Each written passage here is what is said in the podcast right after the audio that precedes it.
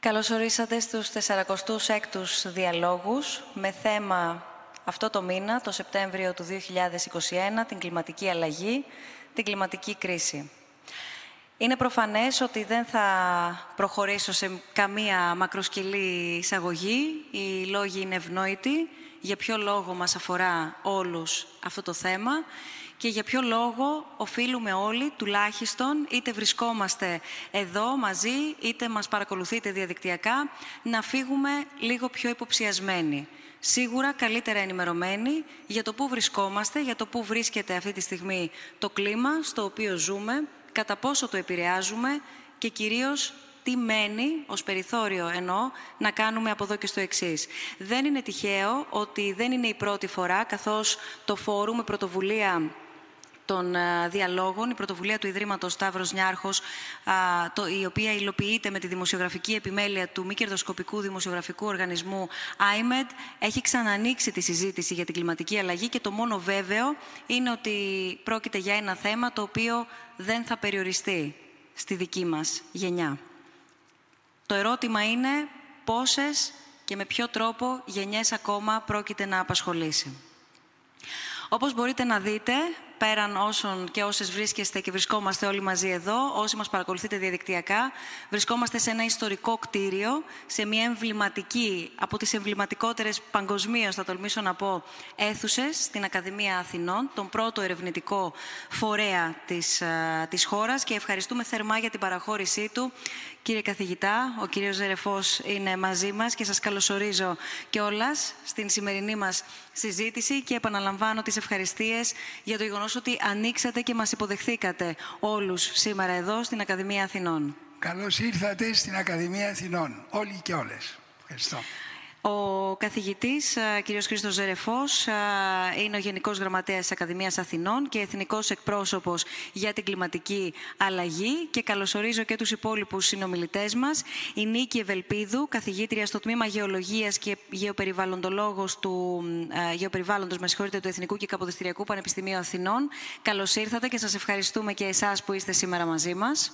Καλώς σας βρήκα. Ευχαριστώ για την πρόσκληση. Τιμή μου να είμαι σήμερα εδώ ανάμεσα σε εκλεκτούς ε, συναδέλφους.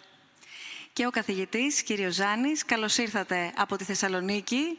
Μόλις πριν από λίγες ώρες, ειδικά για τη συζήτησή μας, κύριε καθηγητά, καθηγητή στον τομέα μετεωρολογίας και κλιματολογίας, ε, τμήμα γεωλογίας από το Αριστοτέλειο Πανεπιστήμιο Θεσσαλονίκη. Σας ευχαριστούμε για την παρουσία σας. Καλησπέρα σε όλους και ευχαριστώ και εγώ για την τιμητική πρόσκληση να συμμετέχω σε μια τόσο ενδιαφέρουσα συζήτηση. Ε, ελπίζω να, και εγώ από την πλευρά μου να συνεισφέρω για να διαχυθεί σωστό η, η πληροφορία που υπάρχει σχετικά με την κλιματική αλλαγή. Η φυσική βάση. Όπως ε, ενδεχομένως αρκετοί αρκετές από όσους βρισκόμαστε εδώ σίγουρα και από όσους και όσες μας παρακολουθείτε γνωρίζετε, οι διάλογοι είναι διάλογοι ανοιχτοί προς όλους, μια δημόσια συζήτηση η οποία υλοποιείται κάθε μήνα εδώ και σχεδόν τέσσερα χρόνια με σκοπό όλοι μας να έχουμε συμμετοχή. Όλοι μας να μπορούμε να απευθύνουμε ερωτήματα στους ε, δυνατούς γνώστες και ακαδημαϊκούς που έχουμε σήμερα εδώ μαζί μας αλλά και κάθε φορά τους ομιλητές που φιλοξενούμε, να εκφράζουμε τις όποιες απόψεις μας, τις όποιες διαφωνίες μας. Μέρος του διαλόγου είναι και το υπερασπιζόμαστε ένθερμα, αρκεί να υπάρχει επιχειρηματολογία, εκεί εντοπίζεται το ενδιαφέρον κάθε φορά στο διάλογο. Έτσι λοιπόν, συναντιόμαστε διαδικτυακά εν μέρη, αλλά και κατά κάποιο τρόπο φυσικά, καθώς βλέπετε ότι μαζί μου βρίσκονται οι συνομιλητές. Αυτή τη φορά όμως βρίσκονται μαζί μας και 10 πολίτες. Απευθύναμε κάλεσμα σε όλους εσάς και σας ευχαριστούμε πάρα πολύ που ανταποκριθήκατε και είστε σήμερα εδώ μαζί μας. Πρέπει να πω ότι ήταν πολύ μεγάλη η ανταπόκριση του κόσμου ώστε να βρίσκεται σήμερα εδώ και να συμμετάσχει στη συζήτηση που πρόκειται να, να ξεκινήσουμε λόγω των ε, συνθήκων δεδομένης της πανδημίας. Έπρεπε ο αριθμός να είναι περιορισμένος. Έχουμε λοιπόν τη χαρά να έχουμε 10 ανθρώπους εδώ κοντά μας για να κάνουμε όλοι μαζί αυτή τη συζήτηση, να ανοίξουμε όλοι μαζί αυτό το διάλογο. Βέβαια, όσοι μας παρακολουθείτε διαδικτυακά γνωρίζετε πάρα πολύ καλά ότι έχετε το δικό σας χρόνο και χώρο στην κουβέντα μας. Έτσι λοιπόν στείλτε μας είτε τα ερωτήματα, είτε τις απόψεις, τα σχόλια τα οποία θέλετε να μοιραστείτε μαζί με όλους εμάς στο, στο mail μας, στο site μας, μέσω της πλατφόρμας snfdialogues.org κάθετος questions ή στα social media. Ξέρετε πολύ καλά ότι μπορείτε να μας βρείτε και στο Facebook και στο Instagram SNF Dialogues, ο ο λογαριασμός μας.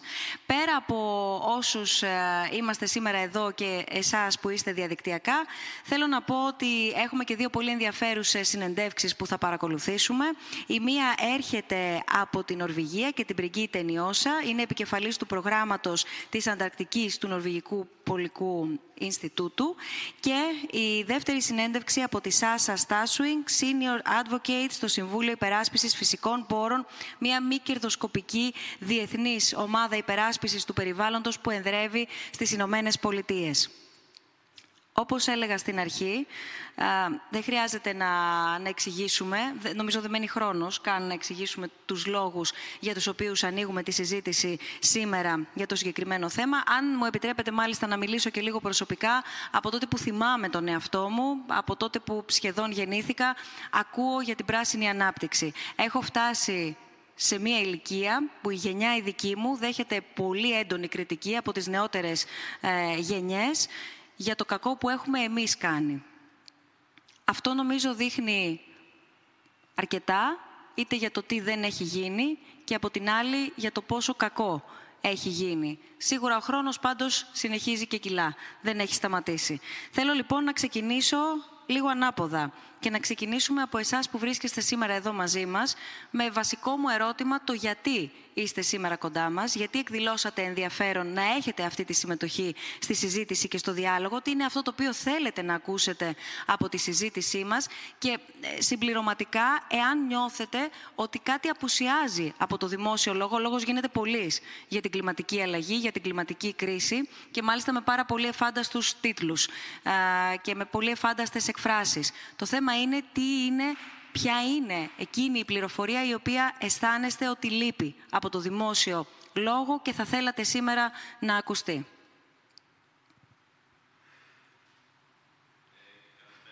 Αν θέλετε, συγγνώμη γιατί το, το ξέχασα, καθώς παίρνετε το λόγο να μας συστήνεστε ναι, ναι. κιόλας. Ε, Κάκαρης Νίκος ονομάζομαι, ε, είμαι 23 ετών και είμαι φοιτητής αρχιτεκτονικής.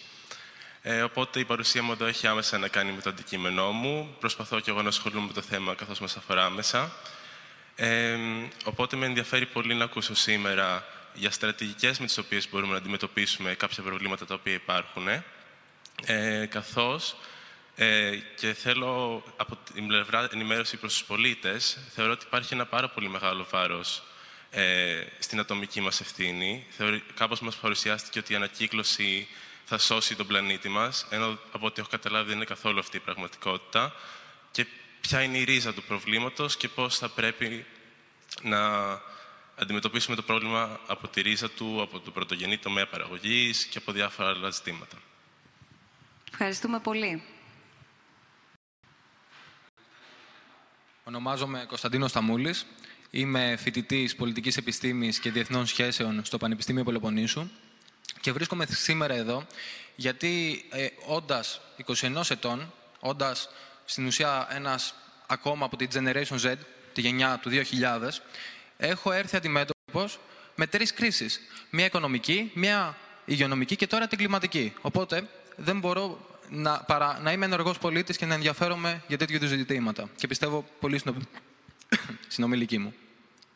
Τώρα, θα ήθελα να ακούσω δύο σημαντικά πράγματα. Το ένα είναι, ακούμε συνεχώς για μια Ευρώπη κλιματικά ουδέτερη στο μέλλον.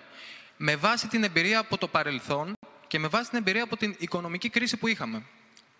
Μπορεί αυτή η μετάβαση να είναι δίκαιη όπως αναμένουμε και όπως υπολογίζουμε; Ε, και θα ήθελα πολύ να ακούσω τη γνώμη επιστημόνων που έχουν μελετήσει το θέμα. Και δεύτερον, αφορά τους πολίτες τι κάνουμε ως πολίτες, τι έχουμε μάθει ως πολίτες και, ποια, και ποιος ο ρόλος των επιστημόνων έτσι ώστε να, φτιά, να φτάσει στα αυτιά των πολιτών το πραγματικό πρόβλημα. Γιατί είναι και ο ρόλος ε, των media έτσι, που μαθαίνουμε διάφορα πράγματα γύρω-γύρω. Ποιο είναι το πρόβλημα; Γιατί αν δεν ξέρουμε το πρόβλημα, δεν μπορούμε να το αντιμετωπίσουμε. Οπότε θα ήθελα να ακούσω το ρόλο της επιστημονικής κοινότητας πάνω σε αυτό το, το θέμα. Πριν προχωρήσουμε και με τους υπόλοιπους και τις υπόλοιπες, θέλω να, να ζητήσω ένα πρώτο σχόλιο, κύριε Ζάνη, κύριε καθηγητά, κύριε Ευελπίδου, αναφορικά με την τοποθέτηση τώρα τόσο του κυρίου Κάκαρη όσο και του κυρίου Σταμούλη. Να πω μόνο ότι τη συζήτησή μας, όπως την περιγράψατε, ακριβώς έτσι θέλουμε να την ξεδιπλώσουμε. Δηλαδή, να καταλάβουμε πού βρισκόμαστε. Έχουμε και τα πρόσφατα πορίσματα από τη μελέτη, κύριε Ζάνη, που αμέσως τώρα τώρα θα δούμε, ολοκληρώθηκε τον, ε, τον Αύγουστο. Στη συνέχεια να δούμε τι μας λένε τα ευρήματα από το παρελθόν και να περάσουμε στο τι κάνουμε και να μείνουμε λίγο στο τι κάνουμε. Να μην ε, εξανεμιστεί έτσι απλά αυτό το σκέλος. Αλλά ο ρόλος της επιστημονικής κοινότητας, ο ρόλος των μίντια έχει συζητηθεί ποικιλοτρόπως, πολλάκις πρέπει να σας πω στους ε, διαλόγους. Να δούμε λίγο το ρόλο των επιστημόνων και το πώς η επιστήμη μπορεί να συνδράμει με παρεμβατικές κινήσεις εδώ που βρισκόμαστε. Και αμέσως μετά θέλω να μπούμε στο που βρισκόμαστε.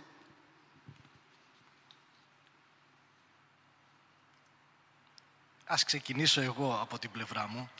Ε, καταρχήν ε, πιστεύω ότι είναι τρία διαφορετικά θέματα τα οποία πρέπει να μας απασχολούν. Το ένα το θέμα είναι η επιστημονική απόδειξη για το πόσο το κλίμα αλλάζει και τι ε, αποδείξεις έχουμε για αυτήν την παρατηρούμενη κλιματική μεταβολή. Εκεί είναι ουσιαστικά ο χώρος των ε, φυσικών επιστημών που μπορούν να δώσουν απαντήσεις για αυτές τις αλλαγές που παρατηρούμε.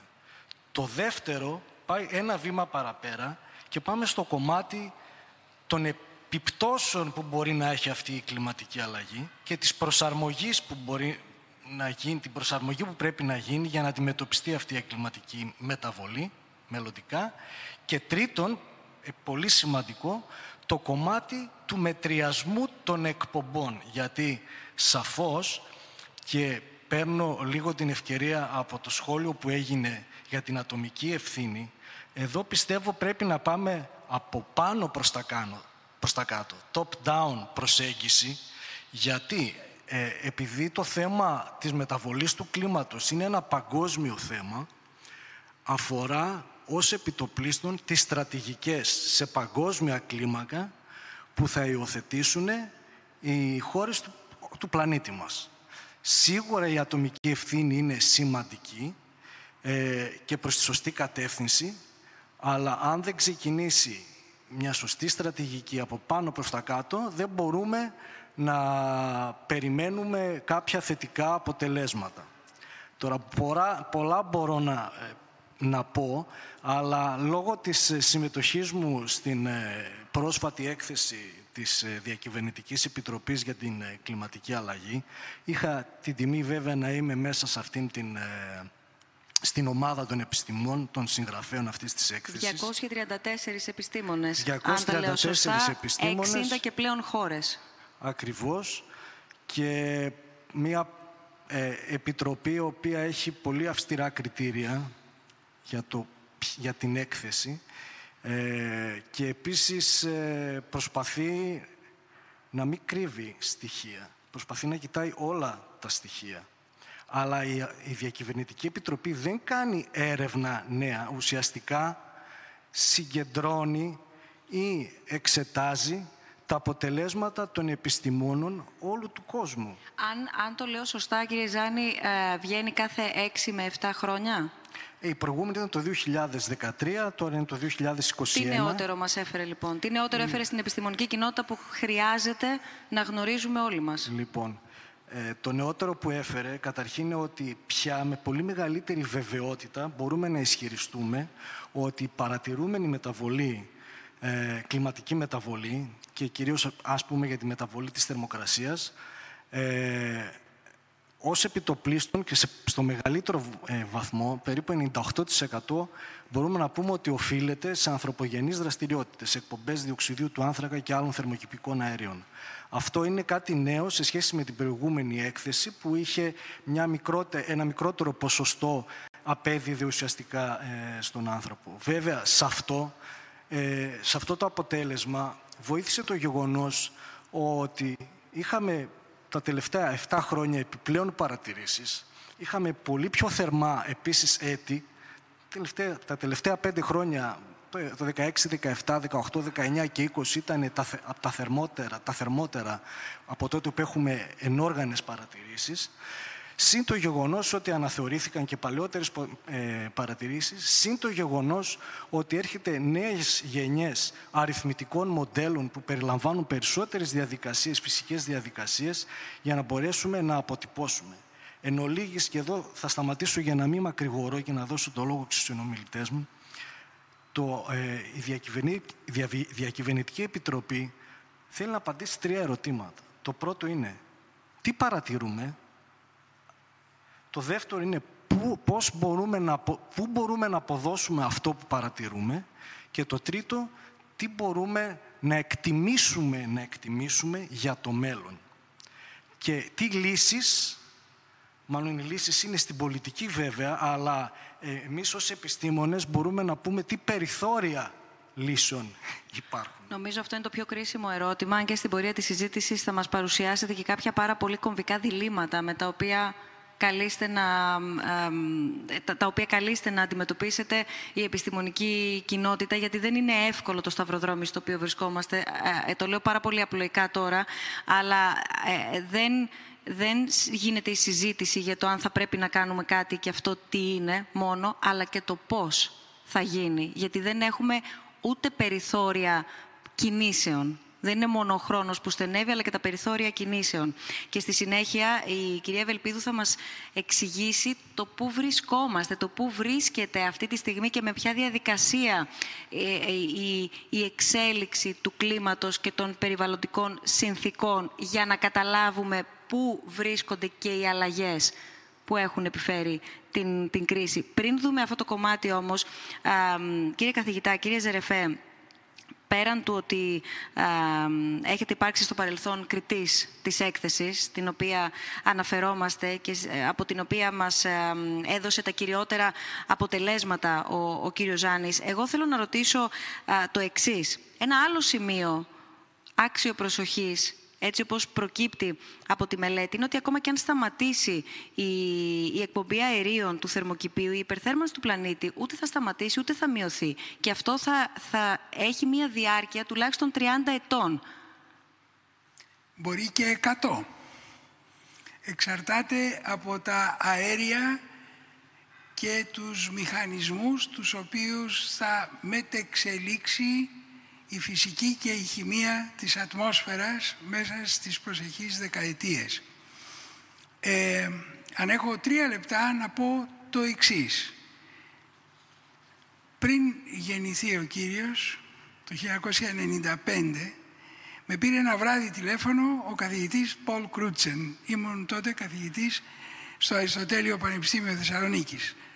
Ε, αυτός έχει τιμηθεί με το Νομπέλ Χημίας ε, τότε, το 1995. Και με πήρε ένα βράδυ, 11 η ώρα, να μου, με ρωτήσει η λέξη ανθρωπόκενος, ανθρωποσύν, στα αγγλικά μιλούσαμε, έχει ελληνική προέλευση; Το απήντησα ναι, ότι είναι από τον άνθρωπο, anthropology, και από το κενό που είναι η Καινή Διαθήκη, είναι ο σύγχρονος άνθρωπος. Αυτή η πρόταση Κρούτσεν τότε έχει επικρατήσει και πολλά συνέδρια όπως ξέρουν και οι αγαπητοί συνάδελφοι ε, έχουν γίνει για την ανθρωπόκαινο περίοδο. Γιατί την ονόμασε ανθρωπόκαινο, γιατί είναι η περίοδος εκείνη που είναι μια πολύ μικρή γεωλογικά, είναι αμεληταία. Είναι 50, 60, εγώ λέω ότι είναι λιγότερο από 50 χρόνια, αλλά ας πούμε 50 χρόνια, στην οποία πλέον οι εκπομπές του ανθρώπου άρχισαν να ανταγωνίζονται τις εκπομπές της φύσης. Μέχρι την έναρξη της βιομηχανικής επανάστασης, δηλαδή την αρχή του προηγούμενου αιώνα, είχαμε το θερμορυθμιστικό αέριο της ατμόσφαιρας που είναι το διοξίδιο του άνθρακα, το είχαμε σε 280 μέρη σε κάθε εκατομμύριο. Δηλαδή σε ένα εκατομμύριο μόρια, στον ίδιο όγκο, θα, βρείτε, θα βρίσκατε τότε 280 μόρια διοξιδίου του άνθρακα. Τι κάνει αυτό το αέριο; Αυτό το αέριο δεν αφήνει τη γη να ψυχθεί προς το διάστημα. Είναι μια κουβέρτα αόρατη, άχρωμη, άοσμη, η οποία μεθοδεύει έτσι ώστε η θερμοκρασία του πλανήτη μας αντί να είναι όμοια με εκείνη του Άρεος, ο πλανήτης Άρης έχει μείον 30 τόσο, ε, είναι συν 14,5. Αυτή είναι η μέση θερμοκρασία. Με αυτήν γεννηθήκατε εσείς. Οι μπαμπάδες σας, δηλαδή οι συνομήλικοί μου και οι παππούδες σας είχαν γεννηθεί σε άλλες θερμοκρασίες, ιδίως όσοι γεννήθηκαν στις αρχές του 20ου αιώνα. Τι έχει μεσολαβήσει και άρχισε να αυξάνει η θερμοκρασία, άρχισε να αυξάνει διότι αυξήθηκε το αέριο αυτό το βασικό που εγκλωβίζει τη θερμική εκπομπή της γης στο διάστημα πάρα πολύ. Ήδη έχει ξεπεράσει τα 430 μέρη στο εκατομμύριο. Από 280 πήγε 430. Αν αυτό, όταν αυτό διπλασιαστεί, η θερμοκρασία, την οποία, η μέση θερμοκρασία του πλανήτη θα ξεπεράσει τους 17 βαθμούς Κελσίου. Αυτή είναι η περίφημη υπερθέρμανση που εξαρτάται από τα αέρια του θερμοκηπίου, τα οποία επιπλέον της φύσης, γιατί και η φύση τα έχει και αυτοί που λέγονται αρνητέ ή σκεπτικιστέ, χρησιμοποιείται ο όρος αυτός είναι φιλοσοφικός ε, και είναι λάθος που το χρησιμοποιούν γιατί δεν πρόκειται περί σκεπτικισμού, πρόκειται περί αμφισβήτησης της επιστήμης. Έχει ενδιαφέρον ε, να μας πείτε στη συνέχεια και από πού ξεκινά αυτή η τάση ναι. των αρνητών, κυρίως γύρω από το ζήτημα της κλιματικής αλλαγής. Έχει έρθει ένα ερώτημα όμως, ε, νομίζω στο, στο Facebook, διαδικτυακό πάντως, ε, το βλέπετε στους δέκτες σας όσοι μας παρακολουθείτε διαδικτυακά. Το διαβάζω εγώ για τους ε, συνομιλητές. Κύριε Ζάνη, αν θέλετε να, να μας απαντήσετε, ποιες είναι οι πιο ρηπογόνες βιομηχανίες στον πλανήτη αυτή τη στιγμή; Με δεδομένο δηλαδή ότι μας έχει γίνει κατανοητό και αμέσως τώρα η κυρία Βελπίδου θα μας αναλύσει και τη διαδικασία ότι η θερμοκρασία του πλανήτη ούτως ή άλλως αυξάνεται. Καταγράφεται ξεκάθαρα ότι όλο αυτό έχει επιταχυνθεί και έχει επιβαρυνθεί το κλίμα από τον ανθρώπινο παράγοντα. Ποιες είναι οι πιο ρηπογόνες ε, ε, ποιοι, ποιοι κλάδοι της βιομηχανίας είναι πιο ρηπογόνοι; Εγώ αυτό που θα ήθελα να πω είναι ότι ουσιαστικά ε, οι μεγαλύτερες πηγές του διοξιδίου του άνθρακα προέρχονται από τα ορυκτά καύσιμα. Αλλά ε, από εκεί και πέρα έχουμε και άλλα θερμοκηπικά αέρια. Δεν είναι μόνο το διοξίδιο του άνθρακα. Είναι ε, παραδείγματος χάρη το μεθάνιο, ε, που και στο μεθάνιο ε, οι εκπομπές του περίπου το 60% προέρχεται από ανθρωπογενείς ε, δραστηριότητες, από τις οποίες πάλι το 1 τρίτο συνδέεται με εξόριξη ορυκτών καυσίμων και μεταφορά, ε, σαφώς συνδέεται και με την κτηνοτροφία, συνδέεται από εκεί και πέρα και με ε, τα απορρίμματα και, τις, και την φυτική γεωργία, κυρίως την, την παραγωγή ρυζιού. Και εκτός του μεθανίου έχουμε τους, χλωροφθο... τους ε, θα έλεγα τις χλωριούχες ενώσεις στην ατμόσφαιρα με μεγάλο χρόνο ζωής, χλωροφθοράνθρακες, υδροχλωροφθοράνθρακες που χρησιμοποιούνται ε, ουσιαστικά ως ε, αέρια προωθητικά, που έχουν πολύ μεγάλη ευστάθεια. Ε, πολλά από αυτά έχουν αντικατασταθεί γιατί ήταν ε, επιβλαβή και για το στρώμα του όζοντος, αλλά οι υδροχλωροφθοράνθρακες που τα αντικατέστησαν έχουν ε, επίδραση ουσιαστικά στην, θα έλεγα στον, στον εξαναγκασμό του κλίματος. Λέμε στο radiative forcing πολλές φορές και δεν έχουμε τον κατάλληλο όρο για να το μεταφράσουμε, αλλά είναι ένας ενεργειακός εξαναγκασμός του ισοζυγίου της ατμόσφαιρας, Συν βέβαια το όζον και η υδρατμή, έτσι, που είναι ένα φυσικό στοιχείο που είναι ένα από τα πιο πλέον σημαντικά θερμοκηπικά αέρια. Αν μου επιτρέπετε, απλώς να πω ότι ο χρόνος ζωής του κάθε αερίου είναι διαφορετικός. Το διοξίδιο του άνθρακα ζει 100 χρόνια. Το μεθάνιο ζει 10 χρόνια. Το μεθάνιο είναι περίπου 20 έως 30 φορές πιο ισχυρό θερμοκηπικό αέριο, είναι πιο καλή κουβέρτα. 20-30 φορές καταλαβαίνετε να βάλετε 30 κουβέρτες πόσο πιο ισχυρό είναι σε σχέση με το άλλο. Αλλά το άλλο ζει 100 χρόνια. Οι χλωροφθοράνθρακες ζουν 5.000 χρόνια. Και τώρα στο Κιγκάλι αποφασίστηκε ότι θα υποκατασταθούν. Δηλαδή τα υποκατάστατα των χλωροφθορανθράκων. Οι ε, υδροφθοράνθρακες. Ναι, οι υδροφθοράνθρακες και ένα σωρό. Είναι αυτά που γράφει στο ψυγείο δεν βλάπτει το στρώμα του όζοντος. Αυτό το πετύχαμε με το πρωτόκολλο του Μόντρεαλ. Δυστυχώς το πρωτόκολλο του Κιώτο, όπως ξέρετε, ακόμα σέρνεται και πολύ ωραία κάνετε που κάνετε εκπομπές σαν αυτή για να ενημερωθεί ο κόσμος ότι είναι ανάγκη να κάνουμε κάτι. Και υπάρχει στις ερωτήσεις των ανθρώπων και δεν θέλω να καταχραστώ και αμέσως μετά της και, κυρίας και, και, θα έχει χρόνο τώρα, θα έχει χρόνο η κυρία Ευελπίδου γιατί έχει να, να μοιραστεί μαζί μας πολύ σημαντικά στοιχεία για να κατανοήσουμε, το επαναλαμβάνω για τρίτη φορά, το που βρισκόμαστε. Γιατί είναι γνωστό το ακούσαμε ε, και από τους ε, καθηγητές, τον κύριο Ζερεφό και τον κύριο Ζάνη, ότι θερμαίνεται ο πλανήτης ούτως ή άλλως. Αυτό επιφέρει το λιώσιμο των πάγων, αυτό ανεβάζει τη στάθμη της θάλασσας, αλλά είναι πάρα πολύ κομβικό το σημείο που ξεκινά ο άνθρωπος στη βαριά του δραστηριότητα, κυρίως στη βιομηχανία. Θέλω να καταλάβουμε και να μας βοηθήσετε με κάποια παραδείγματα που θα μας δείξετε κιόλας. Ποια είναι αυτή η διαδικασία, χρονικά σε ποιο σημείο αυτής της διαδικασίας εμείς βρισκόμαστε, έτσι ώστε να γίνει ακόμα πιο ξεκάθαρο ποιες είναι πια οι συνέπειες από την έντονη δραστηριότητα του, του ανθρώπου, όπως ανέφερα το παράδειγμα της ε, στάθμης του νερού. Ας, ε, πάρουμε, ας τα πάρουμε λίγο από την αρχή. Ε, είπαμε ότι ο πλανήτης ε, θερμαίνεται. Είναι κάτι που δεν το έπαθε πρώτη φορά. Αυτό συμβαίνει σε όλα τα χρόνια ύπαρξής του. Υπήρχαν παγετώδεις και μεσοπαγετώδεις ε, περίοδοι. Άρα λοιπόν περίοδοι που υπήρχε ψήξη και περίοδοι που γινόταν αναθέρμανση του πλανήτη. Αυτή τη στιγμή βιώνουμε μία μεσοπαγετώδη περίοδο. Η θερμοκρασία θα ανέβαινε ούτως ή άλλως, θα έλειωναν οι πάγοι, θα ανέβαινε η στάθμη της θάλασσας. Εδώ λοιπόν όμως έρχεται ο άνθρωπος, όπως πολύ καλά είπαν οι συνάδελφοι προηγουμένως, και έρχονται να επιταχύνουν τη διαδικασία αυτή. Μια διαδικασία που ούτως ή άλλως την έκανε η φύση, αλλά εμείς σε πολύ λίγα χρόνια την έχουμε εκτοξεύσει. Ε, το τι θα συμβεί; Θα συμβεί αυτό που είναι αναμενόμενο πια. Δεν ξέρω αν βλέπετε κάποιους ε, χάρτες ε, τώρα ε, στην οθόνη σας. Τώρα θα μας τους δείξετε εσείς. Θα πρέπει ωραία. να... Ωραία. Να, Λοιπόν, ορίστε. Εδώ είναι ο χάρτης όπου εδώ τι βλέπουμε, γιατί είναι γνωστός αλλά με άγνωστα στοιχεία αυτός ο Σωστά. χάρτης. Λοιπόν, ε, εδώ είναι η περιοχή των ε, Κυκλάδων 18.000 χρόνια πριν. Ας πούμε λοιπόν ότι εκείνη την εποχή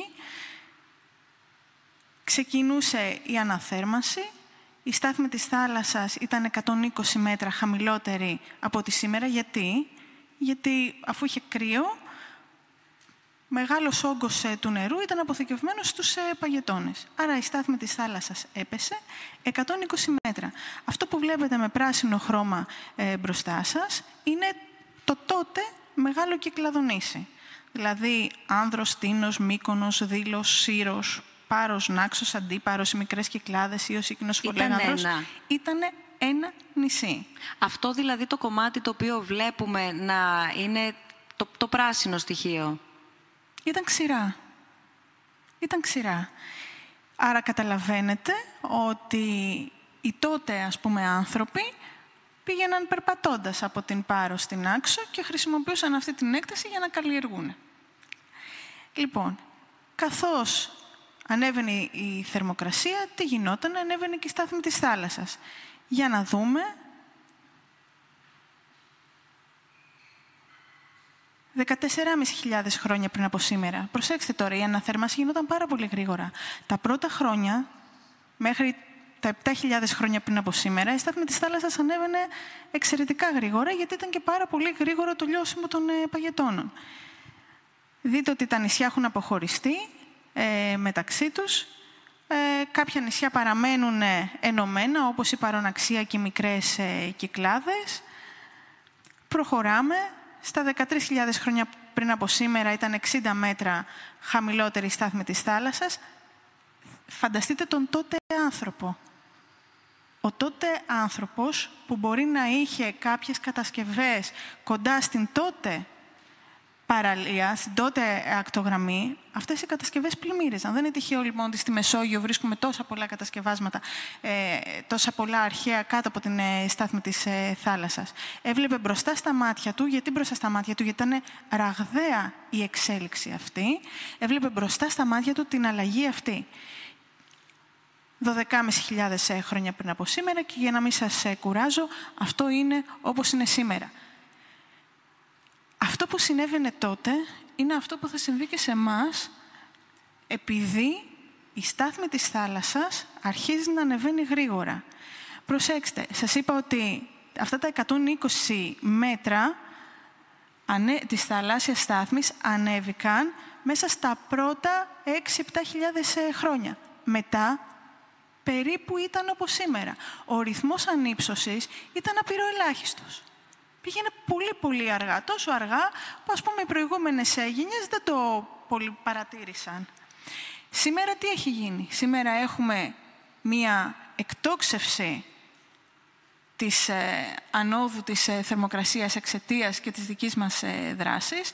Αυτό οδηγεί σε ταχύτατη ε, αποκόλληση των παγοκαλυμμάτων, ε, ανεβαίνει, αυξάνεται ο ρυθμός ανόδου της θαλάσσιας στάθμης, άρα αυτό που ζούσε ο προϊστορικός άνθρωπος, που έβλεπε τη γη του να κατακλείζεται με νερό, είναι αυτό που θα πάθουμε εμείς. Και ποιες περιοχές θα κινδυνεύσουν; Είναι απλό. Αυτές που είναι πιο χαμηλά. Και όσο πιο επίπεδες είναι οι περιοχές, με μικρότερο ανάγλυφο, τόσο περισσότερο κίνδυνο θα έχουν. Εδώ μπαίνουν και οικονο... κοινωνικο-οικονομικά θέματα, γιατί σε αυτές τις περιοχές είναι και περισσότερες δραστηριότητες που έχουμε. Για να το πω εγώ λίγο πιο ομά, η τοπική αυτοδιοίκηση. Θα το δούμε αυτό στο δεύτερο παράδειγμα. Λειτουργεί η, η Ελλάδα, για καλή και κακή μας τύχη, λειτουργεί ως ένα case study, θα τολμήσω να πω, με την έννοια του ότι συγκεντρώνει και μεγάλο, πολύ μεγάλα παραλιακά κομμάτια, είτε πρόκειται για την ισιωτική Ελλάδα, είτε για την υπηρετική χώρα. Έχουμε τα δάση, που αποτελούν μια άλλη κατηγορία από μόνοι τους. Βρισκόμαστε στη Μεσόγειο, η οποία, από ό,τι καταλαβαίνω, βρίσκεται στο μάτι του, της κλιματικής αλλαγής, όταν θα αρχίσει να, να φαίνεται λίγο πιο εντατικά το τι έχει επιφέρει. Οπότε θα, θα δούμε στη συνέχεια τι η φύση προκαλεί κατά τη διαδικασία αυτή που μας περιγράψατε, η οποία φυσικώς θα συνέβαινε και συμβαίνει, η αύξηση δηλαδή της θερμοκρασίας, η αύξηση της στάθμης, αλλά πώς ο άνθρωπος με την παρέμβασή του τα πολλαπλασιάζει όλα αυτά, πώς εκεί με κάποιο τρόπο προφυλάσσεται η φύση και ο άνθρωπος έρχεται να χαλάσει αυτή τη φυσική προστασία η οποία δημιουργείται ενδιαμέσως. Δεν λέω περισσότερα, θέλω να, να ακούσουμε εσάς, πώς σας ακούγονται όλα αυτά. Ναι. Καλησπέρα. Ε, με λένε Τάσο Αψεμίδη, είμαι υποψήφιος διδάκτορα στο τμήμα στατιστικής στο Οικονομικό Πανεπιστήμιο Αθηνών.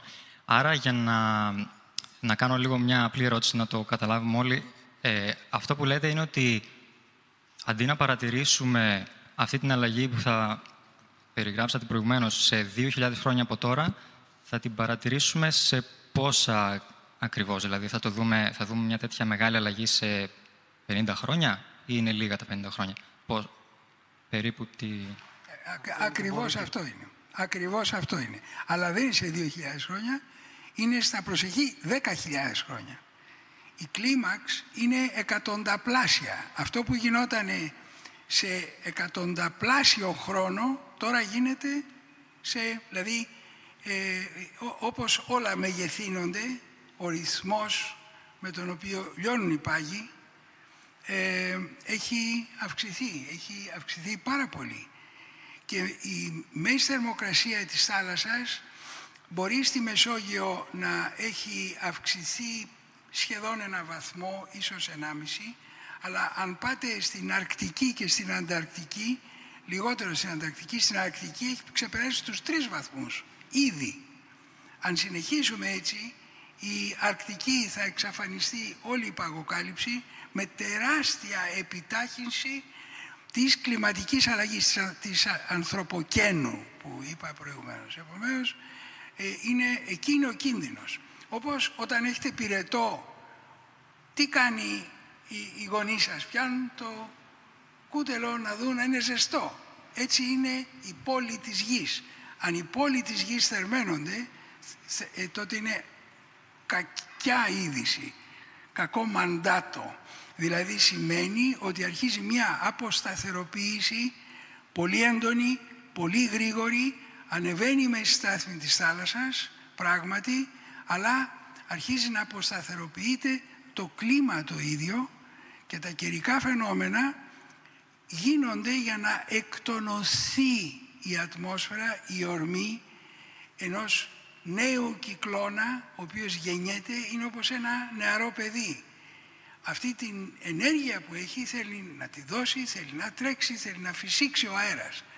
Αλλά δυστυχώς σε ένα αποσταθεροποιημένο κλίμα το παιδί αυτό βρίσκεται μέσα σε ένα χαοτικό σύστημα από πλευράς στατιστικής που είπατε που σπουδάζετε το οποίο δημιουργεί αλλού επιταχύνσεις, αλλού επιβραδύνσεις. Το χαοτικό σύστημα δεν είναι οργανωμένο. Όταν αρχίσει να οργανώνεται, και αυτό φοβόμαστε, αν οργανωθεί η υπερθέρμανση παγκόσμια, τότε υπάρχουν σενάρια βιβλικής καταστροφής για όλο τον πλανήτη. Αλλά δεν θα πάμε ως εκεί.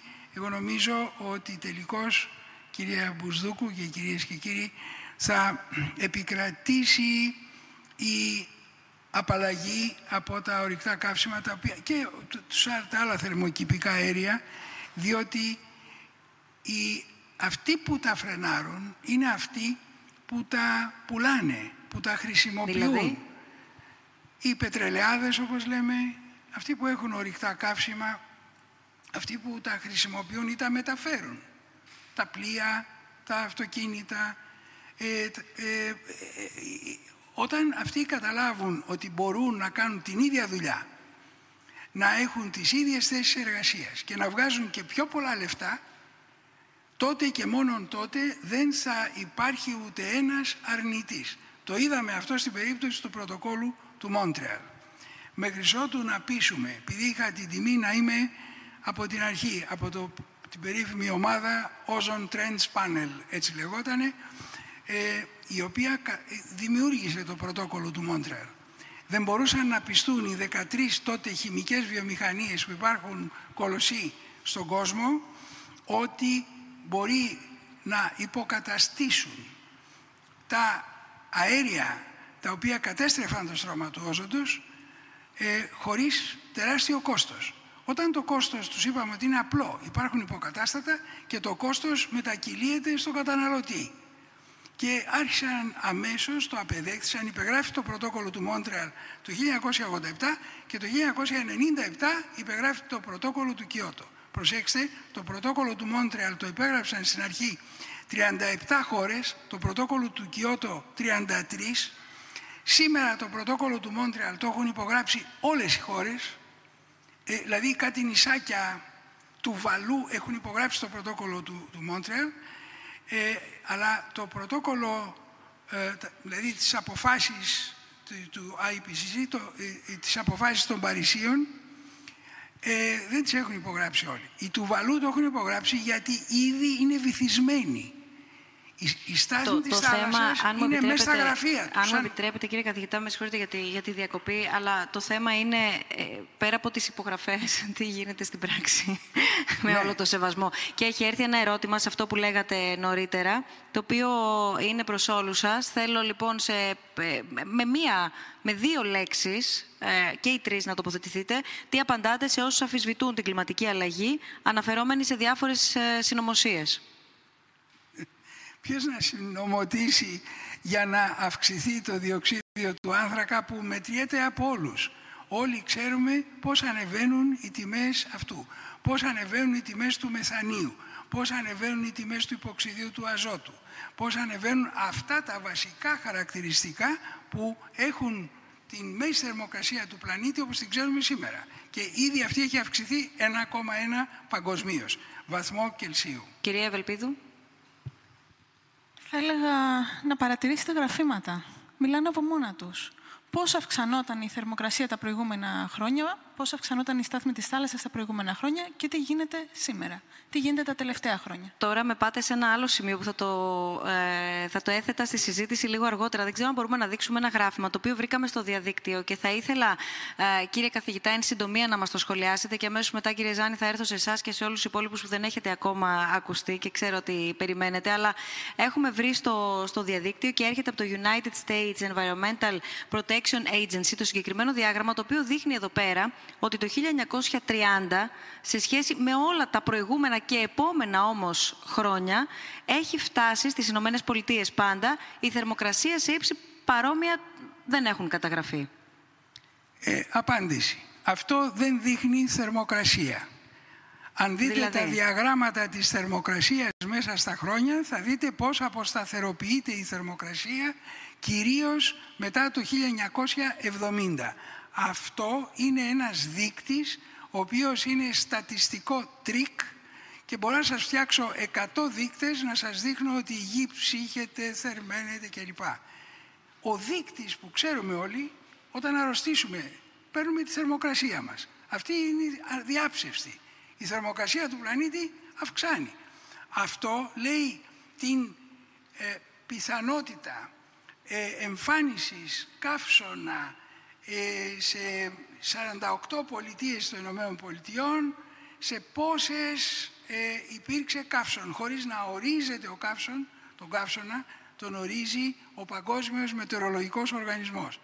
Αυτό, αυτοί που το ανήρτησαν, δεν ξέρω, για μένα είναι αμφιβόλου αξιοπιστίας. Αλλά ναι, είναι, δεν είναι ε, θερμοκρασία. ε, Είναι οργανισμός παρόλα αυτά. Θε- Η Θέλω να πω ότι... Environmental Protection Ναι. Agency, θα το ψάξω, εάν έχει κάνει τέτοια, τέτοιο δείκτη, θα πρέπει ε, τάχιστα να μας εξηγήσει γιατί τον έκανε. γιατί δεν δείχνει την πραγματικότητα. Η πραγματικότητα είναι η θερμοκρασία. Το πιο απλό μέτρημα ε, για όλα τα πράγματα, για τον πυρετό μας, για την ε, ε, σταθεροποίηση του κλίματος ή μη, είναι η θερμοκρασία. Μάλιστα. Άμα δείτε τη θερμοκρασία του πλανήτη αυτή αυξάνει, αυξάνει μετά το 1970 και άμα δείτε τους καύσονες, να σας πω ένα απλό παράδειγμα. Ναι, εν Στη συντομία χώρα μόνο μας, παρακαλώ, γιατί αμέσως, περιμένει, περιμένουν στη, ήδη... στη χώρα μας, αμέσως, στη χώρα μας, είχαμε να δούμε μεγάλο καύσωνα από το 1860 μέχρι το 1987 που έγινε ο πρώτος, πέντε μέρες, ο δεύτερος το 2007 και ο τρίτος φέτος. Έχω, έχω ερώτημα γι' αυτό. Λίγο αργότερα, γιατί εδώ Ωραία. πέρα το συζητάμε πολύ μεταξύ μας, όχι ε, εσείς και εγώ. Το συζητάμε μεταξύ μας και λέμε πω πω τι καλοκαίρι ήταν αυτό που πέρασε, πω πω τι ζέστη είναι αυτή πε- και η κλιματική αλλαγή και παρόμοια δεν έχει υπάρξει. Τι ακριβώς δεν έχει υπάρξει, θέλω. Αλλά το κρατώ για μετά αυτό το ερώτημα και θα το αναπτύξω περαιτέρω. Σας ακούμε. Ε, καλησπέρα σας. Ονομάζομαι Πέτρος Αποστολάκης. Είμαι φοιτητής οικονομικών στο Οικονομικό Πανεπιστήμιο Αθηνών και ταυτόχρονα ασχολούμαι με τον ακτιβισμό το κλιματικό. Ε, ήμουν οργανωτής στην, στην πορεία της Παρασκευής που είχαμε κάνει για την κλιματική αλλαγή και ένα από τα κύρια ζητήματα τα οποία θέσαμε εμείς είναι ότι δεν έχουμε εμείς τις λύσεις, αλλά αυτοί που παίρνουν αποφάσεις πρέπει να ακούσουν εσάς, τους επιστήμονες. Το δύσκολο πράγμα που, που αντιμετωπίζουμε πολλές φορές και όταν έχουμε, ερχόμαστε σε επαφή με άτομα της γενιάς μας, αλλά και μεγαλύτερα, είναι να τους δείξουμε πρακτικά τι σημαίνει η κλιματική αλλαγή για τις για τις καθημερινές τους ζωές. Δηλαδή, πώς θα μοιάζει η ζωή ενός Έλληνα, μιας Ελληνίδας που μένει στην Αθήνα τα επόμενα 50 χρόνια. Και νομίζω είναι ο μόνος εύκολος τρόπος να κινητοποιήσουμε τον κόσμο και να τον ευαισθητοποιήσουμε, γιατί βλέπουν πρακτικά ότι οι, ζωέ, οι ζωές τους δεν θα είναι ίδιες. Ευχαριστώ πολύ. Ευχαριστούμε. Και εσείς θέλατε νομίζω να πείτε κάτι. Ναι. Ε, γεια σας.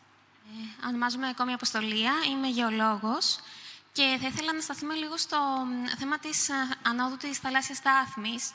Ε, θα ήθελα να ρωτήσω αν, αν γίνεται στο μέλλον να, μ, η άνοδος να συμβεί παγκοσμίως το ίδιο, με την ίδια κλίμακα και αν υπάρχουν μέθοδοι που να μπορούν να καταγράψουν τις, ε, την παγκόσμια μεταβολή ή ακόμα και να προβλέψουν ε, στα διάφορα σημεία της γης τη μεταβολή αυτή.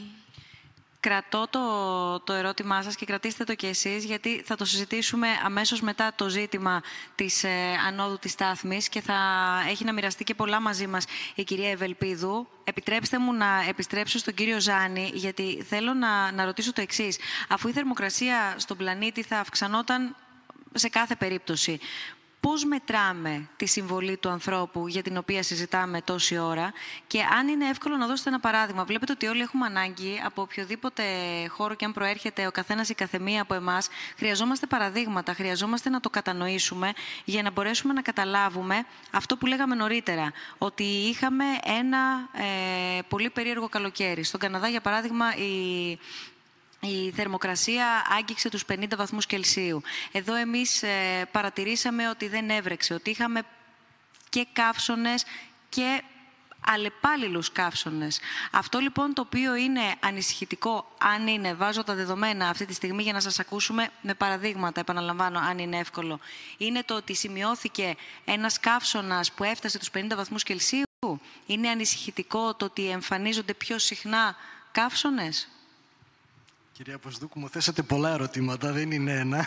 Αλλά, είναι αλλά... γύρω από την ναι, αύξηση ναι, ναι, της θερμοκρασίας ναι, ναι, και γύρω από το γεγονός το ότι γίνεται, επιτρέψτε μου κύριε Ζάνη, γιατί γίνεται, γίνεται πολύ μεγάλη συζήτηση η οποία εστιάζεται ή στο από πότε είχε ανακαταγραφεί τέτοιου είδους καύσωνας ή στο εάν πλέον αυτό τίνει να γίνει η καθημερινότητά μας. Σήμερα διάβαζα, δεν θυμάμαι, νομίζω στην ε, ναυτεμπορική το, το πήρε το μάτι μου, μια έκθεση η οποία δημοσιεύθηκε για τις επόμενες γενιές που η καθημερινότητά τους, λέει, θα, θα τους συντροφεύουν στην καθημερινότητά τους τα ακραία καιρικά φαινόμενα όπως για παράδειγμα οι καύσονες. Να σας πω ένα παράδειγμα από τα στοιχεία της Εθνικής Μετεωρολογικής Υπηρεσίας. Τη δεκαετία του 80 υπήρχε ένας καύσωνας με τουλάχιστον 8 ε, ημέρες ε, διάρκεια. Την επόμενη δεκαετία ήταν δύο. Την επόμενη ακριβώς δεκαετία τρεις και την τελευταία δεκαετία τέσσερις. Τι Υπά... εννοούμε καύσωνα; Θέλω να πω πόσοι βαθμοί θεωρούνταν τότε καύσωνας και πόσοι σήμερα.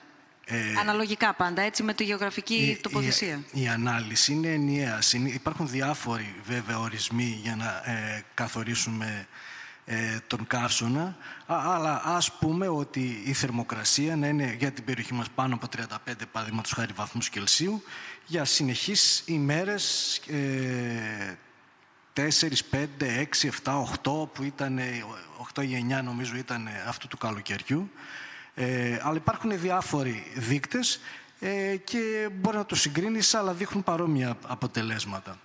Ε, αυτό που πρέπει να πούμε, βλέπουμε ότι υπάρχει μια τάση, τουλάχιστον στις τελευταία 40 χρόνια, αύξηση τέτοιων επεισοδίων και με μισό μόνο βαθμό αύξηση, δηλαδή τώρα έχουμε ας πούμε ένα βαθμό σε σχέση με την προβιομηχανική περίοδο αύξηση παγκοσμίως, όταν φτάσουμε τον 1,5, μπορεί να περιμένουμε την επόμενη δεκαετία πέντε τέτοιου είδους ε, ε, επεισόδια. Ε, αυτό που πολλές φορές ε, επίσης συζητάτε και λένε είναι αυτός ο καύσωνας οφείλεται στον άνθρωπο, στις άνθρωπο. Η φύση, ξέρουμε όλοι ότι είναι πολύ πιο ισχυρή από τον άνθρωπο. και η ίδια έχει την ίδια, τη δική της φυσική μεταβλητότητα για να δημιουργήσει τον καιρό. Έτσι, ο καιρός έχει πολύ μεγάλη μεταβλητότητα. Ε, γι' αυτό ποτέ δεν μπορούμε να πούμε ότι ένα μεμονωμένο γεγονός οφείλεται σε ανθρωπογενή επίδραση. Αυτό που συνήθως κοιτάμε είναι τη στατιστική κατανομή ε, τέτοιου είδους επεισοδίων και μελλοντικά. Και για το λόγο ότι η ατμόσφαιρα, ας πούμε ότι η ανθρωπογενής επίδραση βάζει ένα υπόβαθρο πολλές φορές δίνω ένα πολύ απλοϊκό παράδειγμα και στους φοιτητές μου για να ε, μπουν στην έννοια τι σημαίνει κλιματική, ανθρωπογενής κλιματική μεταβολή. Και λέω ας πούμε ότι έχω δύο μέτρα, έχω ύψος δύο μέτρα και θέλω να περάσω από μία πόρτα η οποία ε, έχει ύψος δύο μέτρα. Ε, και περνάω κανονικά ξυπόλυτος όμως, έτσι. Αν βάλω παπούτσια, που μπορεί να είναι δύο εκατοστά, πρέπει να σκύψω, αλλιώς θα χτυπήσω το κεφάλι μου πάνω. Το λέω πολύ απλοϊκά ότι πολύ το υπόβαθρο που θέτει ο άνθρωπος να είναι μικρό σε σχέση με τη φυσική μεταβλητότητα, παρόλα αυτά όμως, επειδή η ατμόσφαιρα είναι και μη γραμμική και είναι και εν κινήσει, δεν είναι κάτι στατικό, αυτό μπορεί να δημιουργήσει διαταραχές σε σημεία του πλανήτη που αυτή η έξτρα, η επιπλέον ενέργεια η οποία διατίθεται, γιατί μιλάμε για επιπλέον ενέργεια, μπορεί να εκτονωθεί και σε συγκεκριμένες περιοχές να έχουμε και πολύ μεγαλύτερα, ε, ε, πιο έντονα επεισόδια όπου να έχει συμβάλει. Άρα ο άνθρωπος, ναι μεν είναι μικρό σε σχέση με τη φύση, αλλά είναι αρκετός για να τη διαταράξει και αυτό νομίζω για μένα δεν υπάρχει αφισβήτηση την τελευταία εκατονταετία συμβαίνει. Συνεχίζοντας από εκεί που που μόλις τώρα το αφήσατε, κύριε Ζάνη, έρχομαι σε εσάς, κύριε καθηγητά, να ρωτήσω το εξής, σε συνέχεια και τις ερώτηση που έθεσε ο κύριος Αποστολάκης και θέλω να σας ακούσουμε. Ε, διαβάζοντας και ακούγοντας ότι η Ανατολική Μεσόγειος, κυρίως το, το γεωγραφικό συγκεκριμένο τμήμα, βρίσκεται στο επίκεντρο, θα είναι από τα πρώτα τα οποία θα δεχθούν και τις πιο έντονες καιρικές μεταβολές, κλιματικές, με συγχωρείτε, μεταβολές. Θα μπορούσατε με βάση τα σημερινά δεδομένα να μας εξηγήσετε πώς θα πώς αναμένετε να, να, να επηρεαστεί η καθημερινότητα του μέσου, αν πάρουμε ως γεωγραφική τοποθεσία Έλληνα ή του μέσου Αθηναίου όταν μιλάμε για τον αστικό ιστό; Ε, ζούμε σε ήδη την εποχή αυτή. Δηλαδή, την εποχή τη δική μου, δεν υπήρχε αυτό που λέγεται αστική νησίδα θερμότητας. Μιλάω για την Αθήνα. Μιλάω για τη Θεσσαλονίκη, την Πάτρα, τη Λάρισα. Η θερμοκρασία αυξάνει δυσανάλογα γιατί είναι τόσο τσιμεντένιες οι πόλεις μας, ώστε αισθανόμαστε τον καύσωνα ακόμα πιο πολύ. Αν όμως συγκρίνεται την αύξηση της θερμοκρασίας εδώ με την αύξηση στη Δεκέλεια ή με την αύξηση σε κάποια ε, όχι αστική περιοχή έξω από το Λεκανοπέδιο ή έξω από τη Θεσσαλονίκη, θα δείτε ότι εκεί, στην ημέρα του καύσωνα, όλα ανάβουν. Αν πάτε πιο βόρεια, στη Σιβηρία για παράδειγμα, θα βρείτε θερμοκρασίες όπως πέρσι το καλοκαίρι 38 βαθμούς. Τόσο είχε και η Αθήνα. Αθήνα και Ιρκούτσκ την ίδια θερμοκρασία. Ε, ένας Αμερικανός θα έλεγε «Come on, τι λες τώρα» ή ο Καναδάς που είπε ο κύριος Ζάνης προηγουμένως 49 ή να υπάρχει παρατεταμένη ε, μείωση της σχετικής υγρασίας στο έδαφος που να είναι έτοιμη για να μπουρλωτιάσει μεγάλα δάση ξανά στη Σιβηρία δεν είναι μόνο τα δάση που καίγονται στην Καλιφόρνια, δεν είναι μόνο τα δάση που καίγονται στον Αμαζόνιο. Εκεί καίγονται και από την ε, μείωση της υγρασίας, η οποία όμως είναι πολύ μικρή, γιατί αυτά ονομάζονται δάση της βροχής και έχουν, δημιουργούν τα ίδια την υγρασία τους. Όταν λοιπόν τα κόψει κανείς, γιατί έχουμε και αυτό το φαινόμενο, να κόβονται τα δάση για χρήση έξω από εδώ και μακριά θα λέγανε οι παππούδες μας, άλλες χρήσεις, εκμετάλλευσης, ε, αρχίζει πλέον η ανισορροπία ενός οικοσυστήματος να γίνεται πιο επιθετική. Είναι πολύ πολύ πλοκό, ένα αλλά ερώτημα... στην Ανατολική Μεσόγειο, ναι. για να κλείσω, είμαστε ένα από τα δέκα σημεία που είναι hot spots, έτσι ονομάζονται καυτά στον πλανήτη. Είναι η Ανατολική Μεσόγειος. Τα συχνά πλημμυρικά φαινόμενα. Αναφέρομαι σε ένα ερώτημα το οποίο έχει έρθει και σχετίζεται με αυτό το οποίο λέτε και ρωτάει ε, τελευταία παρατηρούμε συχνά πλημμυρικά φαινόμενα σχετίζονται αυτά με την κλιματική αλλαγή ή είναι αποτέλεσμα μόνο της ανθρώπινης δραστηριότητας; Είναι και εκεί πολύπλοκο, είναι συνάρτηση δύο πραγμάτων. Πρώτον της άναρχης δόμησης και δεύτερον της κλιματικής αλλαγής. Όταν συμπίπτουν τα δύο, οδηγούμαστε σε καταστροφή. Για παράδειγμα, η μάνδρα. Είναι ένα, η, η, η κατακλυσμική καταιγίδα στη Χαλκιδική Πέρση. Υπάρχουν παραδείγματα τα οποία κανείς δεν θα ήθελε να τα φανταστεί, διότι ήταν συνδυασμός η καταστροφή που έγινε, το ότι μπαζώθηκαν ρέματα, διότι άλλαξε η ροή η, χυμάρων, το νερό, είναι αδύνατο να το σταματήσει κανείς όπως ξέρουμε όλοι. Αν πιάσει υγρασία στο σπίτι πρέπει να κάνουμε ειδική επεξεργασία για να μην μπουν τα νερά στο σπίτι.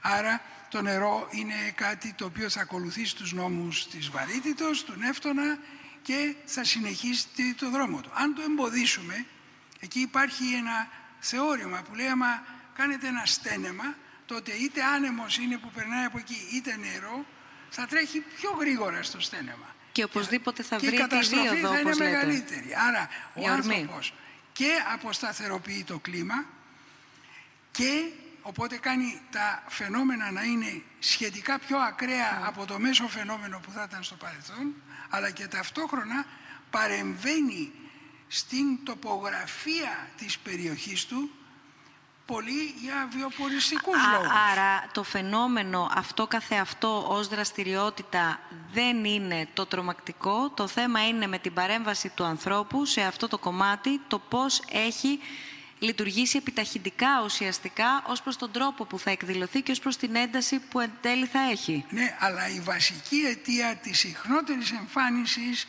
πιο έντονων καταιγίδων. Γιατί η καταιγίδα δεν την εμποδίζει κανείς. Η καταιγίδα ναι, είναι, είναι ουσιαστικά δύο στάδια. Είναι δύο πράγματα. Το όταν ναι. θα εκδηλωθεί και το τι συνέπειες θα έχει. Ρίχνει όμως νερό πολύ σε μικρό χρονικό διάστημα, αυτή είναι η αποσταθεροποίηση, οπότε πέφτει πολύ νερό, αν ο άλλος έχει αποκόψει τη λεκάνη απορροής των υδάτων, είναι σαν να ρίχνετε νερό και να βουλώσετε το νεροχύτη σας.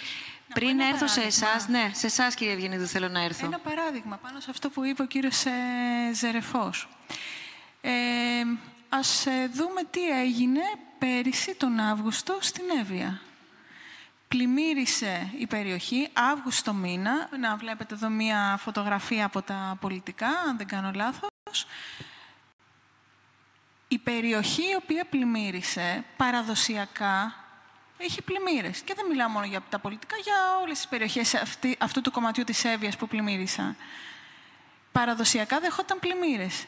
Μα έτσι φτιάχτηκαν και οι παιδιάδες. Αυτό που θα λέγαμε κάποτε ότι η πλημμύρα είναι ευλογία, γιατί δημιουργεί καινούργια εδάφη, ε, φέρνει υλικό το οποίο καλλιεργείται κτλ. Έρχεται μετά ο άνθρωπος, το κλείνει εκεί με όποιο τρόπο το κλείνει. Δείτε εδώ μια φωτογραφία ε, από αυτή την ε, περιοχή, πού έφτασε το νερό, βλέπετε το όριο της λάσπης, γιατί δεν ήταν μόνο νερό, ήταν νερό και λάσπη μαζί, 1,8 ε, μέτρα ύψος ανέβηκε σε αυτή την περιοχή. Καταλαβαίνετε τι, τι σημαίνει αυτό. Μέσα σε 8 ώρες είχαμε σχεδόν 300 μιλιμέτρ βροχόπτωσης μέσα σε 8 ώρες, όταν το αμέσως προηγούμενο ακραίο φαινόμενο ήταν το 1999, αν δεν κάνω λάθος, με 150 περίπου μιλιμέτρ βροχόπτωσης που πάλι πλημμύρισαν αυτές οι περιοχές. Άρα λοιπόν έχουμε, όπως είπε και ο κύριος Ζερεφό, σε πολύ μικρό χρόνο, σε πολύ μικρό χρονικό διάστημα, πολλά μιλιμέτρ βροχής εμείς οι άνθρωποι έχουμε κάνει τις όποιες παρεμβάσεις έχουμε κάνει, ταυτόχρονα έχουν καεί δάση, γιατί στην περιοχή της Εύβοιας που πλημμύρισε τον Αύγουστο του 2020, στην υδρογραφική λεκάνη από την οποία περνούσε το νερό, είχε καεί το αμέσως προηγούμενο χρόνο.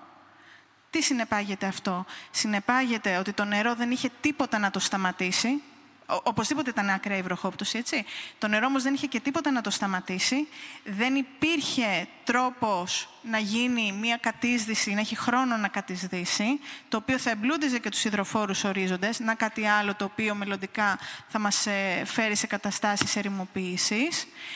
Έγινε όλο επιφανειακή απορροή προς τα κατάντι, προς τη θάλασσα, προς τα παιδινά, όπου εμείς οι άνθρωποι, επειδή είναι και κοντά στη θάλασσα, τα έχουμε κατοικήσει όλα και ταυτόχρονα, επειδή δεν συγκράτησε τίποτα το υλικό, ήρθε, υλικό, ήρθε νερό μαζί με λάσπη, μαζί με πέτρες, που κορύφωσε τα προβλήματα στον αστικό ιστό. Με το που έγινε αυτό όμως, χάσαμε αυτό το υλικό, αυτό το υλικό, αυτό το χώμα, αυτή η λάσπη που έφτασε, που ήταν καταστροφή, Αυτή, αυτό το χώμα υπήρχε πάνω στα βουνά. Με το που υπήρχε πάνω στα βουνά, θα βοηθούσε να ξαναφυτρώσουν τα δέντρα. Να αναπτυχθούν και πάλι. Αυτό όμως έφυγε. Το χάσαμε. Είναι ένας φαύλος κύκλος. Τώρα που το χάσαμε, θα είναι πιο δύσκολο να έχουμε ξαναβλάστηση, άρα θα έχουμε περισσότερη, μεγαλύτερη επιφανειακή απορροή, περισσότερες πλημμύρες στα κατάντι, δεν θα έχουμε έδαφος για καλλιέργεια ή για οτιδήποτε άλλο και δεν θα έχουμε και χρόνο για να πλουτίζεται ο υδροφόρος ορίζοντας με ό,τι συνεπάγεται αυτό σε μια περιοχή σαν την Ελλάδα. Κυρία Ευελπίδου, ξηρασία. Κυρία Ευελπίδου, ε, τι, τι μπορείτε, ποια είναι η εκτίμησή σας, τι μπορείτε να συμπεράνετε από το φετινό καλοκαίρι που περάσαμε, με την Εύη να καίγεται στο βαθμό που καταστράφηκε όλο αυτό το κομμάτι και βέβαια την Αθήνα, το κομμάτι της Αττικής; Ό,τι είδαμε στην Εύβοια το 2020, βάλτε το επί πολλά, εάν γίνει κάποια ακραία βροχόπτωση όπως είχαμε το 2020. Δηλαδή, ουσιαστικά πρέπει να παρακαλάμε να έχουμε μία βροχόπτωση ποτιστική. Αυτό. Εάν δεν έχουμε ποτιστική βροχόπτωση και έχουμε ακραία βροχόπτωση, τότε θα έχουμε πλημμύρες, θα χαθεί το λιγοστό έδαφος που έχουμε, όλο αυτό θα γίνει λασπροή, θα γίνουν κατολιστήσεις, θα γίνουν πλημμύρες και όλες οι περιοχές που είναι στα κατάντι, χαρτογραφημένες όλες, ε, τις ξέρουμε, υπάρχει και μια επιτροπή εδώ που προεδρεύει ο κύριος καθηγητής, ε, θα καταστραφούν. Θα πλημμυρίσουν το ίδιο και στην Αθήνα, ε, σε μικρότερη έκταση, γιατί το ανάγλυφο είναι λιγότερο έντονο. Καταλαβαίνουμε ότι όσο πιο έντονο είναι το ανάγλυφο, τόσο πιο γρήγορα το νερό πηγαίνει προς τα χαμηλά. Αν το ανάγλυφο είναι πιο, πιο ομαλό, υπάρχει μία χρονοκαθυστέρηση. Αυτή τη χρονοκαθυστέρηση τη θέλουμε πολύ, γιατί δίνει χρόνο στο νερό να ποτίσει το έδαφος, να ποτίσει τα πετρώματα, να γίνει ε, μέρος του υδροφόρου ορίζοντα και σε τελική ανάλυση καθυστερεί να φτάσει στον οικιστικό ιστό και άρα έχουμε κάποιο χρόνο να ανταποκριθούμε. Ε, μπορώ να πω κάτι επ' αυτού. Η και, με συγχωρείτε, και αμέσως ναι. μετά ο κύριος Ζάνης και ήδη ναι. να ακούσουμε κάποιες απόψεις. Ναι, ναι, ναι. Ε, η Αττική μπορεί να έχει ομαλή απορροή, αλλά δυστυχώς έχει πολύ μεγάλη κλίση. Η κλίση της Αττικής είναι όπως είναι το χέρι μου. Δηλαδή υπάρχει μεγάλη υψομετρική διαφορά από την Κηφισιά μέχρι το Φάληρο. Όταν, ε, αυτό ενδιαφέρει και τον αγαπητό μας αρχιτέκτονα εδώ, όταν ο Λεκορμπιζιέ έκανε το ταξίδι, την πρώτη επίσκεψη στον Πειραιά και όδευε προς την ε, Αθήνα, ε, είπε ότι η Αττική είναι σαν ένα όστρακο και κλειμένο στο κέντρο του, του οποίου υπήρχε το Μαργαριτάρι, ο Παρθενώνας. Ε, θέλω να πω ότι είναι μεγάλη κλίση και αυτή η κλίση οδεύει εκατοντάδες τόνους ύδατος σαρωτικούς προς τα κάτω.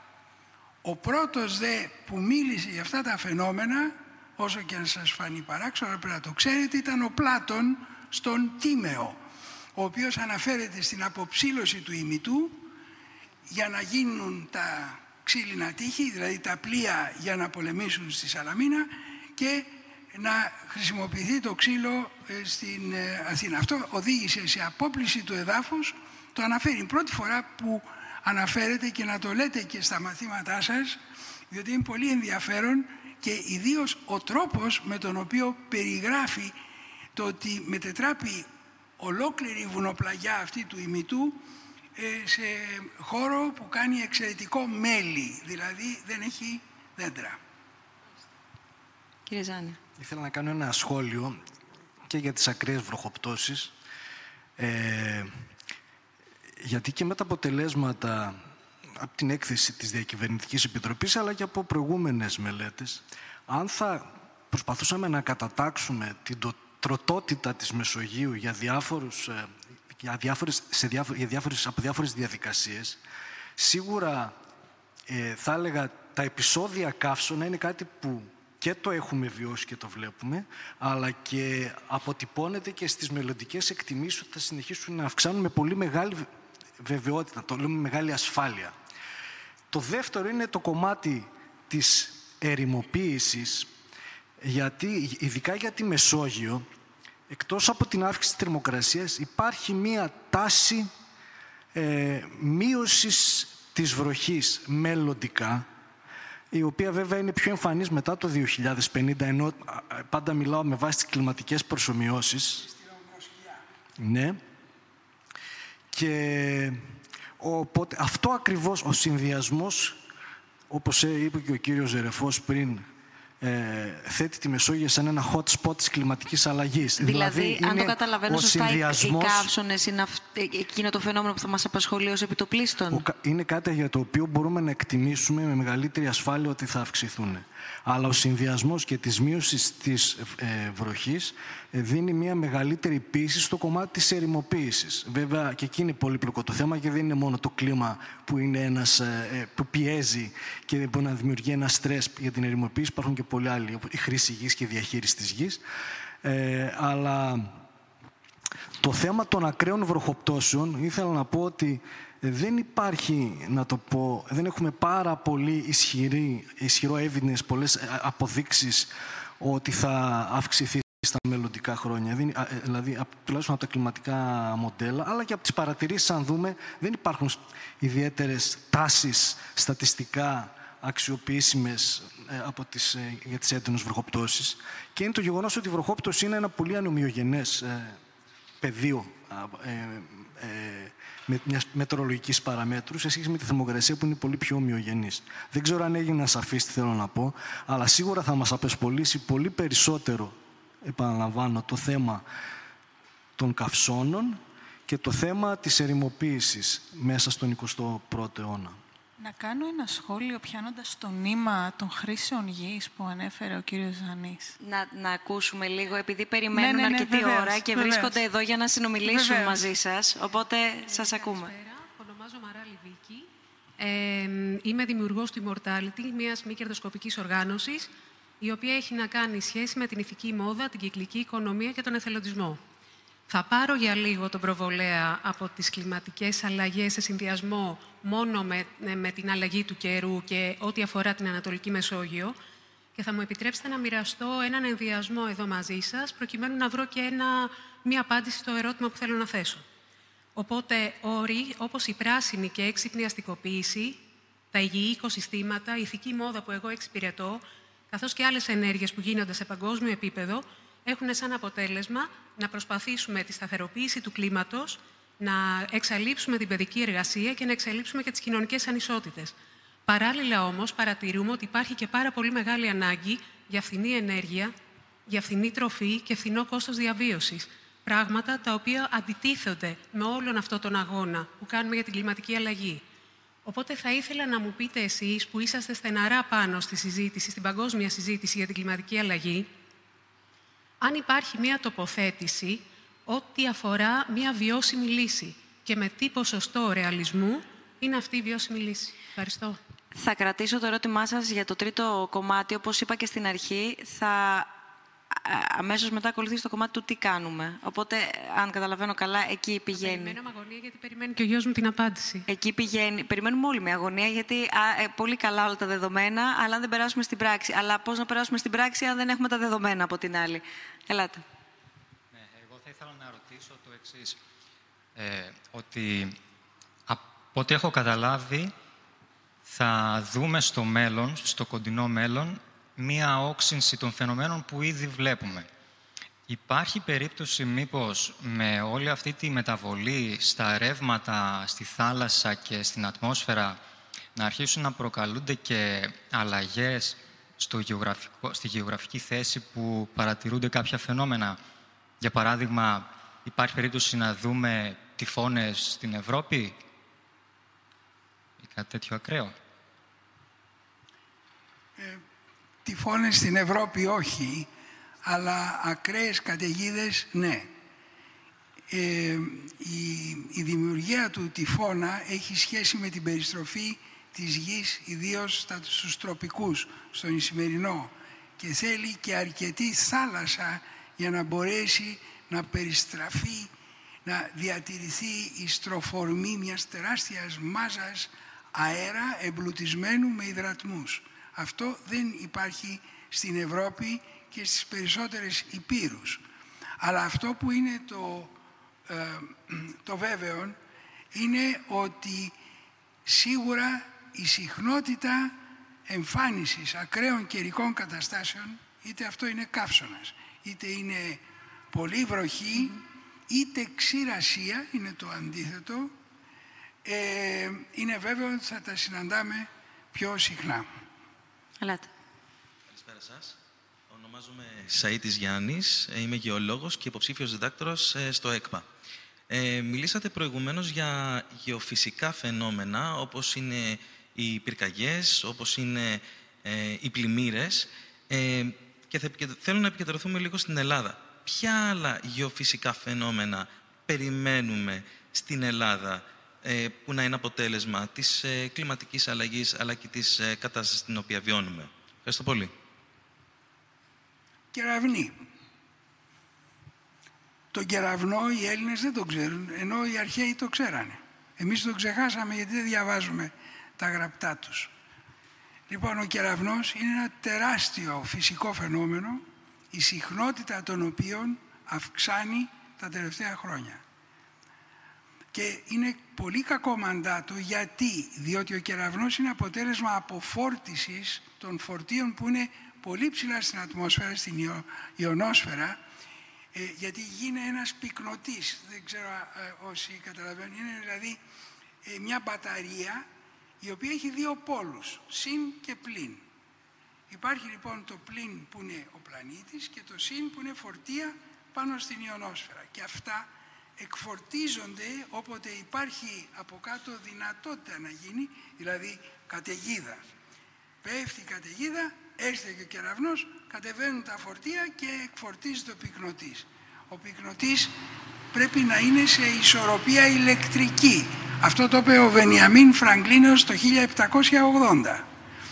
Και το ενδιαφέρον είναι ότι εάν τυχόν η κλιματική αλλαγή συνεχίζει να εκφορτίζει κατά τρόπο ασυνήθι ε, να διαταράσει δηλαδή το ηλεκτρικό πεδίο της ίδιας της, ε, του, πυκνοτή, του ίδιου του πυκνοτή ε, για τους φυσικούς είναι το διηλεκτρικό του πυκνοτή αυτού είναι η ατμόσφαιρα. αν αυτό διαταραχθεί ε, τότε έχουμε σοβαρές συνέπειες στο πώς εκφορτίζονται η ιονόσφαιρα στη γη, άρα στους κεραυνούς. Εμείς η Δυτική Ελλάδα πάσχει από κεραυνούς και έχουμε και θύματα κάθε χρόνο από ανθρώπους που δεν έχουν συνειδητοποιήσει ότι όταν κολυμπάνε, πολύ κεραυνοί είναι το καλοκαίρι, το κεφάλι μας είναι το πιο ψηλό σημείο στον ορίζοντα και μάλιστα είναι και πολύ ελκυστικό στον κεραυνό για να πέσει επάνω του. Μάλιστα. Είναι καλός Πολύ αγωγός. ενδιαφέρον. Πολύ ενδιαφέρον, κύριε καθηγητά. Κύριε Ευελπίδου, κάτι θέλετε να, να σημειώσετε νωρίτερα; Σε κάποιο σχόλιο που έκανε προηγουμένως ο συνάδελφος ότι ε, η αλλαγή των ε, χρήσεων ε, γης ε, οδηγεί πολύ συχνά σε θέματα πλημμυρικού, αυξανόμενου, όλο ένα και αυξανόμενου πλημμυρικού κινδύνου. Θέλω να πω ένα πολύ απλό παράδειγμα και πολύ παραστατικό νομίζω σε όλους. Όσοι έχουμε ταξιδέψει στην νησιωτική μας Ελλάδα και στην νησιωτική Ελλάδα που έχει μεγάλες εκκλήσεις, θα έχουμε παρατηρήσει τους αναβαθμούς, τις αναβαθμίδες καλλιέργειας, ε, πεζούλες αλλού τις λένε, πολύ χαρακτηριστικό ε, τοπίο του ελλαδικού χώρου. Αυτή η αναβαθμή στα στάδια, γιατί, καταρχάς γιατί τους φτιάχνανε. Ήταν ο τρόπος σε ένα απόκριμνο τοπίο οι άνθρωποι να έχουν επίπεδη περιοχή για να μπορέσουν να καλλιεργήσουν. Έτσι. Τόσο απλό. Αυτό όμως τι έκανε με το που δημιουργούσαμε σκαλοπάτια επίπεδα, όταν υπήρχε έντονη βροχόπτωση, η επιφανειακή απορροή καθυστερούσε να φτάσει στα κατάντι, στα χαμηλά. Γιατί είχε όλα αυτά τα σκαλοπατάκια, τα οποία είχαν και τη βλάστηση που είχαν, είχε χώμα το οποίο μπορούσε να απορροφήσει το νερό, εμπλούτιζε και τον υδροφορορίζοντα και όλα τα σχετικά. Άλλαξαν οι χρήσεις γης. Πώς άλλαξαν; Τα περισσότερα νησιά μας έγιναν πολύ τουριστικά. Οι άνθρωποι δεν έχουν λόγο να ε, καλλιεργούν με τόσες δυσκολίες σε αυτά τα απόκριμνα ε, τοπία και να φτιάχνουν ξανά και ξανά τους ε, αναβαθμούς. Οπότε άρχισαν να ασχολούνται με τον τουρισμό. Αποτέλεσμα, οι αναβαθμοί ολοένα και εγκαταλείπονται, καταστρέφονται. Να και κάτι άλλο που αυξάνει τις πλημμύρες στα κατάντη, που καθυστερεί τον εμπλουτισμό του υδροφόρου ορίζοντα και που οδηγεί στο να χάνουμε το έδαφος. Όπως είπαμε ότι αυτό είναι ένας φαύλος κύκλος, αν θελήσουν αυτοί οι άνθρωποι να επιστρέψουν πίσω, δεν θα μπορέσουν, γιατί το έδαφος πια δεν υπάρχει, έχει φύγει, έχει πάει στη θάλασσα. Έχει έρθει ε, ένα ερώτημα που θέλω αμέσως τώρα να, να θέσω στη συζήτηση και βλέπετε όσοι μας παρακολουθείτε διαδικτυακά. Να πω μόνο ότι αμέσως μετά θα δούμε πώς η τουριστική δραστηριότητα που αναπτύσσεται κυρίως στα νησιά φέρνει επιβάρυνση στις παραλίες τόσο στις παραλίες όσο και στο, και στο βυθό. Η ερώτηση που μας έχει έρθει λέει το εξής, αν θέλετε να τοποθετηθείτε εσείς κύριε Ευγενίδου, στις νησιωτικές περιοχές της Ελλάδας το φαινόμενο των μειωμένων βροχοπτώσεων είναι έντονο. Έτσι το νερό φαίνεται να λιγοστεύει σε αντίθεση με τις ανάγκες που αυξάνονται. Οι κάτοικοι και οι φορείς στρέφονται στη λύση των γεωτρήσεων προκειμένου να καλυφθούν οι ανάγκες. Πώς αυτή η πρόσκαιρη λύση θα επηρεάσει στο μέλλον τα νησιά μας; Χτύπησε στη, στην καρδιά της, ε, των προβλημάτων της νησιωτικής Ελλάδας. Ε, η αλήθεια είναι ότι οι γεωτρήσεις είναι μια πρόσχερη λύση, ειδικά σε περιοχές οι οποίες είναι παράκτιες, γιατί πολύ απλά σταδιακά τραβάμε θαλασσινό νερό και καταστρέφουμε όλο τον υδροφόρο ορίζοντα. Μαζί με τον υδροφόρο ορίζοντα καταστρέφουμε και τα εδάφη, γιατί ε, γίνονται πιο αλμυρά και άρα λιγότερο ικανά ταυτόχρονα αυτή η περιοχή έχει αυξημένες ανάγκες γιατί δεν έχει πια τους κατοίκους που είχε αλλά έχει πολλαπλάσιο κόσμο ε, τον οποίο πρέπει να καλύψει κατά τους ε, καλοκαιρινούς ε, μήνες και το κερασάκι στην τούρτα είναι και όλες ε, οι πισίνες γιατί παρότι έχουμε τη θάλασσα ε, στα μερικά μέτρα εμείς θέλουμε την πισίνα η οποία πρέπει να έχει γλυκό νερό. Ε, η λύση είναι σε εμάς τους ίδιους. Ο καθένας από εμάς μπορεί να αλλάξει τον τρόπο που λειτουργεί, μπορούμε να βάλουμε ένα λιθαράκι στο να βοηθήσουμε την κατάσταση. Δεν πρέπει να τα περιμένουμε όλα από τους ε, ε, λήπτες αποφάσεων. Ο καθένας από εμάς μπορεί να κάνει κάτι. Ποιο είναι αυτό το κάτι; Όλα αυτά που είπαμε προηγουμένως, πάμε σε επίπεδο τοπικής ε, αυτοδιοίκησης, οι αναβαθμοί χρειάζονται, πέρα από το ότι είναι ένα κλασικό, όμορφο πολιτιστικό στοιχείο του ελλαδικού χώρου, θα βοηθήσει τον εμπλουτισμό των υδροφόρων οριζόντων. Δεν θα χάσουμε τα εδάφη, δεν θα έχουμε πλημμύρες. Και είναι και όμορφο. Το επόμενο. Ε, πολλές πισίνες. Και σε μένα αρέσουν οι πισίνες, αλλά πολλές πισίνες και δεν μας περισσεύει το, το γλυκό νερό. Υπάρχουν αυτή τη στιγμή νησιά που δεν έχουν γλυκό νερό, που δεν βγάζουν το καλοκαίρι και που ξέρουν ότι σε λίγο καιρό η βρύση θα σταματήσει να ρέει νερό. Πρέπει κάτι να κάνουμε εμείς. Μπορώ να σας πω ότι πρότεινε ο Αριστοτέλης να κάνουμε. Ελάτε για να βγούμε και λίγο σε διεθνές μετά λέει, περιβάλλον, πάρτε, κύριε καθηγητά. μια ιδρία, ένα πισάρι πύλινο και βάλτε το λέει μέσα στη θάλασσα και αφήστε το εκεί λίγες ώρες, δεν λέει ώρες, λέει αφήστε το για κάποιο διάστημα και σιγά σιγά το νερό που θα περάσει από τους πόρους του ε, πύληνου ε, είναι πόσιμο και δροσερό και εποφελές. Αυτό είναι το φαινόμενο της οσμόσεως. Επίσης υπάρχει αφαλάτωση. Η αιτία που είμαστε στην κατάσταση που είμαστε είναι η ανοδιοργανωσιά των νήσων της νησιωτικής Ελλάδος και της παράκτιας Ελλάδος. Είμαστε βυθισμένοι μες στη θάλασσα και λέμε δεν έχουμε νερό. Το ίδιο είναι και η Φαντάζομαι όμως αυτό το οποίο περιγράφεται τώρα ε, δεν χρειάζεται να υπογραφεί από όλο τον υπόλοιπο πλανήτη για να αποφασίσουμε εμείς σε επίπεδο τοπικό να κάνουμε κάτι όχι, εθνικό; Όχι, ε, έχετε δίκιο. Αυτό λέω. Γι' αυτό έλεγα για τις υπογραφές στην αρχή. Γιατί προφανώς οι λήπτες αποφάσεων χρειάζεται να καθίσουν μαζί, να ακούσουν τους ερευνητές, να υπογράψουν, να συμφωνήσουν και να μην έχουμε τύπου περσινά ή προπέρσινα παραδείγματα ΗΠΑ που έκατσαν αλλά έφυγαν και τώρα ξαναέρχονται και θα το συζητήσουμε και αυτό το κομμάτι. Ναι. Αλλά ταυτόχρονα και σε εθνικό και τοπικό επίπεδο ε, έχει, υπάρχουν ευθύνες. Όχι απλά υπάρχει περιθώριο να γίνει κάτι, υπάρχουν ξεκάθαρα ευθύνες. Τεράστιες ευθύνες και υποθέτω και τεράστια συμφέροντα. Ο Γκάντι ε, αυτός είπε... είναι ο, ο, ο, ο κύκλος των συμφερόντων. Θέλω να μου επιτρέψετε να πάμε στην Ανταρκτική, κύριε καθηγητά, συγγνώμη. Γιατί συνήθως όταν αναφερόμαστε στο λιώσιμο των πάγων, α, περιστρέφεται η συζήτηση γύρω από τον Αρκτικό κύκλο. Το ερώτημα όμως τίθεται τι γίνεται στην Ανταρκτική. Και γι' αυτό το λόγο μιλήσαμε με την επικεφαλής των προγραμμάτων στην Ανταρκτική του Νορβηγικού Πολικού Ινστιτούτου, Μπριγκίτ Νιώσα, η οποία, η οποία μας μετέφερε στη συνέντευξη που θα παρακολουθήσουμε την κατάσταση έτσι όπως καταγράφεται αυτή τη στιγμή με τα τρέχοντα δεδομένα. Ms. Birgit Nyosa, thank you very much for taking the time for this interview. I know that you have been working for more than 26 years at the Norwegian Polar Institute, and I guess you've been a lot to the Antarctic. Which areas of the Antarctic is climate change affecting mostly? I would say uh, if you look at Antarctica, you, you can look at there's a eastern part and there's a western part, and uh, and the western part certainly is uh, the area where you will see see changes uh, more um, visibly than the eastern part. And I'll come back to the fact that uh, eastern part is also uh, changing, of course. But West Antarctica, we have seen uh, a very large uh, raise in temperature over the 50 last years. And in addition, uh, the ocean is warming around in the area.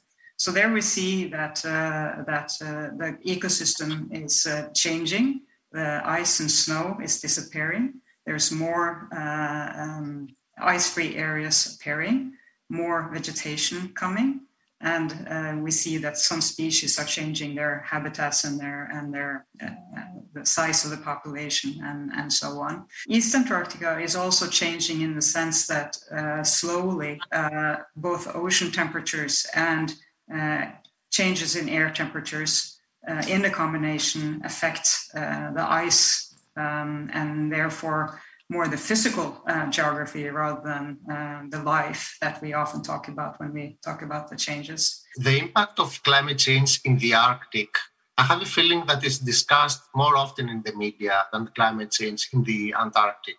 Why is that? Yeah, that's interesting. I think you're right. Coming from an Arctic country myself, uh, we hear much more about the changes in the Arctic.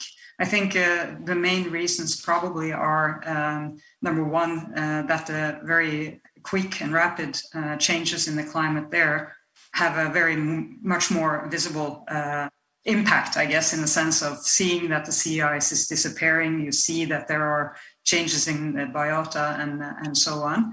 And not the least, um, there are people who live in the Arctic who can talk about the changes that they're observing. And, and again, I'll just have to stress that that doesn't mean uh, that changes aren't happening in the Antarctic. And I think there are many reasons to be quite uh, aware of what's going on. And, and if I may, uh, I'd like to point to three, uh, three uh, areas of change in the Antarctic that we should uh, be at least vigilant about. one is, of course, that the Antarctic is um, quite key in driving the global um, climate system. So any small changes in the ocean or the atmosphere or combination of that in the Antarctic can have rippling effects into the full climate system um, of, of the world and uh, where we live. Um, secondly, of course, there's a lot of ice in Antarctica, as we know, and uh, if that ice or some of that ice melts, we will have sea level change, and we know that's happening. Uh, it's happening faster and that's going to be uh, a challenge for low-lying uh, societies around the world, of course.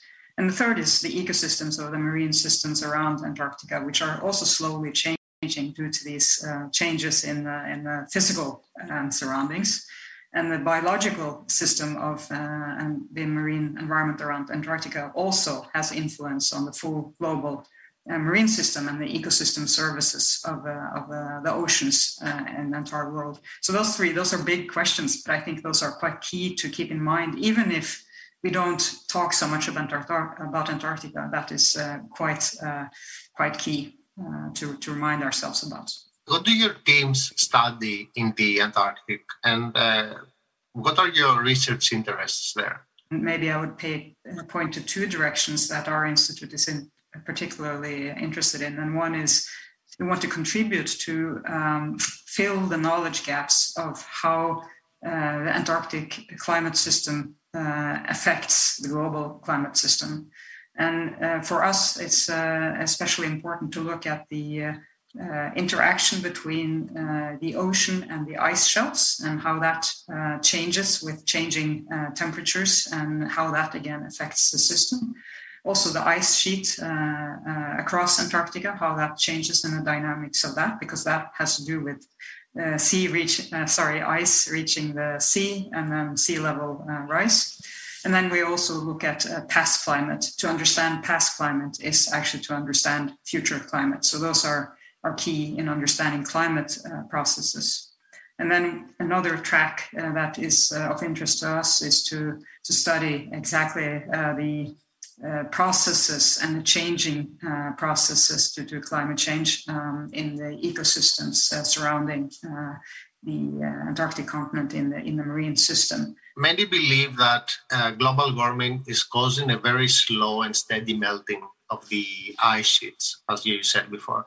Um, is this the case, or should we expect more abrupt changes in the future? Yeah, that's a million dollar question, I think. Um, at this stage, uh, we're slowly seeing that changes are happening uh, in Antarctica. Um, warmer ocean uh, water are intruding in under the ice shelf surrounding Antarctica and melting them from uh, the uh, from underneath, I guess. And then they break up, and then the ice sheet on the continent starts to flow out quicker than before, and in particular in West Antarctica, as we we talked about this is at this stage um, a, a, slow process, although it's happening quicker than before. But there are so many knowledge gaps. And what we are concerned about is that we are reaching a point where you get to a trigger point where you sort of lose control of the ice uh, shelves around uh, the continent, and they all, or many of them, break up, uh, and and sort of get a rush of ice coming out. This this is maybe a too dramatic picture, but uh, but more uh, than before.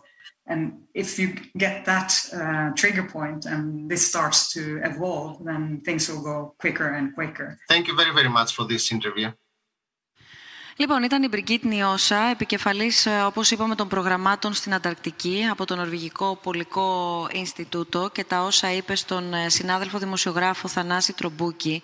Και θα ήθελα σε αυτό το σημείο με τις όσες πληροφορίες έχουμε μέχρι τώρα ακούσει και συγκεντρώσει ε, στη σημερινή μας συζήτηση να μπούμε στο μεγάλο ερώτημα του πώς προσαρμοζόμαστε στα νέα δεδομένα και να περάσουμε στο κομμάτι της πράξεις μέσω ποιων πρακτικών και ποιων τρόπων. Κυρία Βελπίδου, θέλω να ξεκινήσω από εσάς, γιατί ε, μετά από όσα ακούσαμε αναφορικά με την στάθμη της θάλασσας, πώς μπορούμε πιο συγκεκριμένα να δούμε πώς μπορούμε να προσαρμοστούμε στα νέα δεδομένα και να προστατεύσουμε ταυτόχρονα και να προστατευτούμε όμως, να προστατεύσουμε και όσα έχουν μείνει ακόμα αναλύωτα, αλλά και να προστατευτούμε από όσα περιγράψατε ότι εκτιμάτε ότι θα έρθουν. Θα πιαστώ από μία φράση που ακούσαμε πριν από λίγο στην ε, συνέντευξη. Είπε «Μελετάμε το παρελθόν για να μπορέσουμε να έχουμε στοιχεία και να κατανοήσουμε το μέλλον». Ε, πρέπει να κοιτάξουμε τη φύση, πρέπει να κατανοήσουμε τη φύση, πρέπει να διαβάζουμε αυτό που μας δείχνει η φύση. Θα σας δείξω κάποιες φωτογραφίες που η φύση επίσης μίλησε από μόνη της. Ας δούμε... Εδώ. Τι βλέπουμε; Είναι μία περιοχή που έχει τέτοια χαρακτηριστικά που είναι το νούμερο ένα σε κίνδυνο από την ε, μεταβολή της θαλάσσιας στάθμης. Καταλαβαίνετε ότι είναι επίπεδη περιοχή, είναι πολύ χαμηλό το, το ανάγλυφο. Όταν θα ανέβει η στάθμη της θάλασσας, όλη αυτή η περιοχή θα καλυφθεί από θάλασσα. Για δείτε, ε, μισό λεπτό να σας ε, σημειώσω.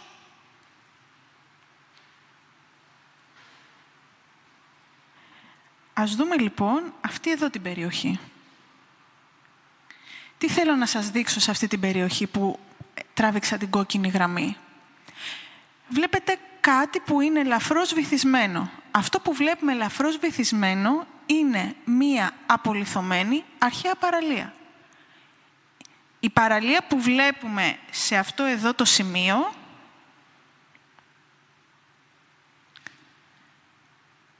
πριν 1500 χρόνια βρισκόταν εκεί που σας έδειξα προηγουμένως, βρισκόταν εδώ και απολυθώθηκε. Εάν πάμε πιο πίσω στο χρόνο, πιο βαθιά, στην ίδια περιοχή, βλέπετε κάποιες άλλες έτσι, γραμμές βυθισμένες, πιο βαθιά, στα τρία μέτρα, 3.000 χρόνια πριν από σήμερα, 5.000 χρόνια πριν από σήμερα, έχουμε βυθισμένες αρχές παραλίες. Αυτές οι βυθισμένες αρχές παραλίες, εδώ, εάν αυτή την περιοχή τη δούμε κάποια μέρα που έχει αέρα και έχει κύμα, καταρχάς να πούμε ότι είναι μια περιοχή που δέχεται πολύ κύματισμό, έτσι. Όμως βλέπετε ότι δεν διαβρώνεται, αντιθέτως έχει αμμώδη παραλία, με χαμηλές θύνες, μια όμορφη λιμνοθάλασσα από πίσω, έτσι. Ένα ανάγλυφο το οποίο, ναι, ένα περιβάλλον, ναι, μεν είναι τροτό, την διάβρωση και στην μεταβολή της θαλάσσιας στάθμης εξαιτίας της κλιματικής αλλαγής. Ταυτόχρονα όμως είναι πολύ προστατευμένο. Και είναι πολύ προστατευμένο γιατί υπάρχουν αυτές οι αρχές παραλίες οι βυθισμένες ή απολυθωμένες, όπου το κύμα καταναλώνει την ενέργειά του πάνω εκεί και φτάνει στην παραλία τη σημερινή με μειωμένη κυματική ενέργεια και δεν συμβαίνει τίποτα άρα δεν πρέπει να τα καταστρέφουμε. Δηλαδή το ακριβώς αντίθετο από αυτό που συμβαίνει. Ακριβώς. Και ταυτόχρονα, να δείτε εδώ μία αντίστοιχη ε, περιοχή, ε, πάλι αυτές τις αρχές ε, παραλίες ε, βυθισμένες. Βλέπουμε όμως τη σημερινή με αμοθήνες. Ούτως ή άλλως ένα περιβάλλον με αμοθήνες είναι από μόνο του τροτό στην ε, ανύψωση της ε, θαλάσσιας στάθμης και στη διάβρωση κτλ. Λοιπόν, εδώ το ίδιο. Βλέπετε λοιπόν ότι η φύση έχει μεριμνήσει στο να προστατεύσει. Συνήθως εμείς οι άνθρωποι ερχόμαστε και επειδή αυτά τα βραχάκια μπορεί να μας ενοχλούν, να, να μην είναι τόσο εύκολο να μπούμε στη θάλασσα, μπορεί να μας χαλάνε τη βολή μας, τα βγάζουμε. Τα βγάζουμε γιατί δεν ξέρουμε. Εδώ μπαίνει και ένα άλλο θέμα της εκπαίδευσης που ίσως να πρέπει να το σχολιάσουμε αργότερα. Τα αφαιρούμε. Έχουμε κάνει κάτι τέτοιο στη Νότια Αττική. Μέσα σε 10 χρόνια χάθηκε η παραλία. Χάθηκε, εξαφανίστηκε. Και επειδή μίλησα προηγουμένως ε, για μοθήνες, να κάτι άλλο που κάνουμε εμείς και θα πρέπει να μην κάνουμε έτσι ώστε να μην ενισχύουμε αυτά που ούτως ή άλλως ε, συμβαίνουν. Γνωρίζουμε όλοι τις δραστηριότητες των ανθρώπων σε περιβάλλοντα τα οποία είναι πολύ τροτά όπως είναι αυτά των αμοθινών, όπως τα αυτοκίνητα που κάνουν ό,τι κάνουν. Είδαμε και πολλά σχόλια και για ταινίες που προβλήθηκαν ε, δυστυχώς στην ε, τηλεόραση, την ελληνική τηλεόραση. Ε, άλλες δράσεις που γίνονται από τοπικές αυτοδιοικήσεις ή με την ανοχή των τοπικών αυτοδιοικήσεων που επιπεδώνονται οι αμοθήνες προκειμένου να έχουμε τα τραπεζοκαθίσματά μας και οτιδήποτε άλλο. Δείτε το γράφημα που έχω στο κάτω μέρος της εικόνας είναι η τοπογραφική τομή που βλέπετε, σας έχω βάλει στην πάνω εικόνα ένα ΑΒ. Έχει γίνει λοιπόν μια τοπογραφική τομή κατά μήκος του ΑΒ. Λοιπόν, δείτε πού είναι η θάλασσα. Εδώ είναι το 0. Παρεμβάλλονται οι αμοθήνες που βλέπετε, δρόμοι ενδιάμεσα. Και εδώ είναι ο υδροβιότοπος που βλέπουμε εδώ πίσω. Ο υδροβιότοπος, παρατηρήστε το υψομετρό του είναι κάτω από τη στάθμη της θάλασσας. Τι το προστατεύει λοιπόν από την ε, θαλάσσια στάθμη και τι το προστατεύει από την ανύψωση της θαλάσσιας στάθμης; Οι αμοθήνες. Όταν ερχόμαστε εμείς, επειδή δεν ξέρουμε και τις καταστρέφουμε, για τον ΑΒ λόγο, όταν θα καταστραφούν, το νερό θα φτάσει εδώ πίσω. Μάλιστα είναι νομίζω ε, πιο κατανοητό και πιο ε, εμφανές δεν θα μπορούσε να, να είναι αυτό το οποίο περιγράφεται ε, κυρία Ευγενίδου. Κύριε καθηγητά, τι σημαίνει προσαρμογή στα νέα δεδομένα; Πώς μπορεί να είναι ρεαλιστική η προσαρμογή στα νέα δεδομένα τόσο του ανθρώπου μεμονωμένα σε ατομικό επίπεδο, σε επίπεδο ατομικής ευθύνης; Έχει γίνει έτσι και μια εύχριστη έκφραση αυτή, αλλά και, τι, και πώς μπορεί να είναι ρεαλιστική αυτή η ατομική ευθύνη και δράση όταν υπάρχουν από τη μία τα συμφέροντα που ηθίξατε, όταν υπάρχει έλλειψη εκπαίδευσης που έθιξε η κυρία Ευγενίδου και όταν δεν υπάρχει και Ευελπίδου, με συγχωρείτε, και όταν δεν υπάρχει και η συμφωνία, ε, έτσι μια, μια σύσσωμη ε, αντιμετώπιση των κεντρικών πια ε, λιπτών αποφάσεων των ηγετών κρατών, χωρών κτλ.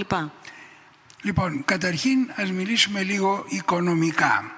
Το κόστος της κλιματικής αλλαγής στη χώρα μας, αν δεν κάνουμε τίποτα, από την έκθεση της Τραπέζης της Ελλάδος ε, του 2011 προέκυψε ότι μπορεί να φτάσει και να ξεπεράσει τα 700 δισεκατομμύρια ευρώ.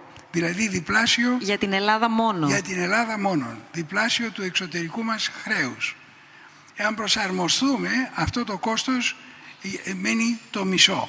Τι θα πει προσαρμοζόμαστε; Υπάρχει και μια έκφραση κοινωνική για τους κοινωνιολόγους είναι λέει απροσάρμοστος. Εάν δεν προσαρμοστούμε πραγματικά η μη προσαρμοστικότητα στον πλανήτη θα οδηγήσει στα εξής. Παράδειγμα, ας πούμε ότι δεν είχαμε προσαρμοστεί στην απαγόρευση των ουσιών που καταστρέφουν το στρώμα του όζοντος. Και δεν υπήρχε το πρωτόκολλο του Μόντρελ που τις απαγόρευσε. Σήμερα όλοι θα δουλεύαμε τη νύχτα για να αποφύγουμε τον ήλιο και το πρωί θα κοιμόμασταν. Το λέω έτσι χαριτολογώντας για να δείξω πόσο σημαντικές είναι αυτές οι δράσεις. Επομένως, η, αν η ανθρωπότητα έμενε απροσάρμοστη, τώρα θα ήμασταν στη δουλειά μας και όχι σε μια, ε, αυτή την ωραία εκπομπή που οργανώσατε. Τι σημαίνει προσαρμογή; Προσαρμόζομαι σημαίνει ότι ακολουθώ κάποιους κανόνες και δημιουργώ εγκυοβελτιωτικά έργα έτσι ώστε να μειώσω τις συνέπειες της ε, ανθρωπογενούς κλιματικής αλλαγής. Η προσαρμογή ξεκινάει από το να γίνουμε λίγο πιο τσιγκούνιδες, λιγότερη χρήση ε, στα, στους φυσικούς πόρους, εξοικονόμηση του νερού είναι μεταξύ αυτών αλλά και εξοικονόμηση ενέργειας, γιατί η ενέργεια είναι κοστοβόρα. Είτε αυτή προέρχεται από τον ήλιο, είτε από το πετρέλαιο, ε, μπορούμε να την εξοικονομήσουμε. Ε, η χώρα μας είναι μια χώρα πολύ πλούσια σε εναλλακτικές πηγές ενέργειας. Θέμα προσυζήτηση μεμονωμένο. Μεμονωμένο. Αλλά έχει ήλιο, έχει άνεμο που είναι τόσο ισχυρό το καλοκαίρι στο Αιγαίο όσο είναι και ο ήλιος Γι' αυτό έχω πει πολλές φορές ότι έχουμε δύο ήλιους στη χώρα μας και έχει και τη γεωθερμία, η οποία σε μερικές περιπτώσεις, ιδίως στις Κυκλάδες, στη Μήλος, στη Σαντορίνη, στην, ε, ε, στην Ίσυρο που είναι και η Φέστη όπως ξέρετε, στο Γιαλί που είναι δίπλα ε, και σε πολλές άλλες περιοχές υπάρχει γεωθερμία την οποία θα μπορούσαμε να χρησιμοποιήσουμε σε ορισμένα νησιά ακόμα και για αφαλάτωση του ύδατος. Επομένως, γι' αυτό είπα προηγουμένως ότι η προσαρμογή περιλαμβάνει σειρά δράσεων οι οποίες θα οδηγήσουν και σε ικανοποίηση του κέρδους. Προηγουμένως πήγα να σας πω ότι ο Μαχάτμα Γκάντι είπε η γη λέει μπορεί να τους θρέψει όλους και να αυξάει ο πληθυσμός αλλά δεν μπορεί να τους ικανοποιήσει όλους. Λοιπόν, εδώ με την κλιματική αλλαγή είναι μια μοναδική ευκαιρία και να τους στρέψουμε όλους και να τους ικανοποιήσουμε όλους. Γιατί; Διότι οι νέες μορφές ενέργειας και οι νέες πόλεις που θα δημιουργηθούν κατά ανάγκη θα είναι πιο ήσυχες, λιγότερη ρήπη, πιο χρηστικές και πιο εύκολη η κυκλοφορία των οχημάτων. Ο δε θόρυβος σχεδόν μηδενίζεται. Έχει έρθει ένα ερώτημα από μία μαθήτρια της πρώτης γυμνασίου τι θα πρέπει να κάνουν οι νέοι, τα παιδιά, για να μειώσουν τις επιπτώσεις της κλιματικής αλλαγής και πόσο σημαντική θα είναι αυτή η βοήθεια; Είναι η Μαρία Ινές Βαμβούκου από την πρώτη γυμνασίου. Έχω μια περιβαλλοντική λέσχη με τους φίλους μου και θα ήθελα να ξέρω τι να συστήνω στους φίλους μου να κάνουν. Κύριε Ζάνη, μπορούμε απλά να πούμε, να πείτε ένα, δύο, πέντε, δέκα σημεία που αξίζει αυτή τη στιγμή; Αυτή η νεότερη γενιά που μας παρακολουθεί να ακούσει και έχει την επιθυμία να επικοινωνήσει, δεν έχει την επιθυμία μόνο να ακούσει. Ε, είναι ίσως από τα... και στην αρχή της ε, ομιλίας αναφέρθηκα σε αυτό το θέμα. Ε, σίγουρα η ατομική ευθύνη και η περιβαλλοντική συνείδηση... Πώς, πώς; αν είχατε μπροστά σας μαθητές της πρώτης γυμνασίου, πώς θα τους το φέρνατε με παραδείγματα; Λοιπόν, να πούμε απλά παραδείγματα. Φεύγω από το σπίτι, κλείνω τα φώτα, δεν αφήνω να παίζει τηλεόραση ε, πολλές ώρες χωρίς να τη χρησιμοποιώ, δεν υπερκαταναλώνω νερό, ε, χρησιμοποιώ ε, την ανακύκλωση, ε, σέβομαι τη φύση. Όλα αυτά είναι θέματα που ο καθένας μπορεί να, είναι, ε, να έχει την ε, περιβαλλοντική ευαισθησία και αυτό είναι κάτι το οποίο χτίζεται μέσα από την παιδεία. Δεν είναι κάτι το οποίο πρακτικά έρχεται και μας μεταφέρεται ξαφνικά. Εγώ θυμάμαι ποια ήταν πριν 20-30 χρόνια η αντιμετώπιση σε περιβαλλοντικά θέματα. Σχεδόν πολλές φορές γελούσε ο κόσμος όταν παραδείγματος χάρη έκανες μια παρατήρηση μη καπνίσεις μέσα σε ένα κλειστό χώρο θεωρούταν ε, που και αυτό είναι εντάξει είναι ρήπανση βέβαια δεν έχει θέμα με την κλιματική αλλαγή αλλά είναι σεβασμός ε, προς τον άλλον και στην κατάσταση της, ε, του ατμοσφαιρικού αέρα. Ε, εγώ βλέπω ότι σταδιακά χτίζεται μια περιβαλλοντική. Είμαι από τους αισιόδοξους. Ναι. Έτσι Πάντως, πιστεύω. αν μπορώ να παρέμβω. Ναι, θέλω... Δεν υπήρχε την εποχή της δεκαετίας του 80, διότι είχα κάνει γκάλοψ ναι. στο Πανεπιστήμιο Θεσσαλονίκης και ήταν μόνο 4-5% αυτοί που πίστευαν ότι το περιβάλλον... Ε, άρα δεν είχε επικοινωνηθεί και σωστά όμως. Και εδώ ξεκινάμε είχε. στις ευθύνες της επιστημονικής κοινότητας και βεβαίως μετά της ε, επικοινωνίας που είναι ο χώρος της επικοινωνίας και των μίντια. Θέλω όμως να, να πάω στην κυρία Αράλη, διότι αυτό το, το παράδειγμα το οποίο έθιξε μέσω από το ερώτημά της και μέσα από τη δραστηριότητα που έχετε, επειδή έχουμε κάνει διαλόγους για αυτό το θέμα, για το πόσο βαριά για το περιβάλλον είναι η βιομηχανία της μόδας, ως μεμονωμένο ζήτημα προς συζήτηση ε, έχει να κάνει και με το πώς και τι καταναλώνω. Έχει να κάνει με το πώς συμπεριφέρομαι ως καταναλωτής και δεν περιορίζεται μόνο στο αν τα καλαμάκια από πλαστικά θα γίνουν χάρτινα, το οποίο είναι πολύ σημαντικό, αλλά έχει να κάνει με όλη την αλυσίδα της κατανάλωσης και της συμπεριφοράς που έχω και ως καταναλωτής.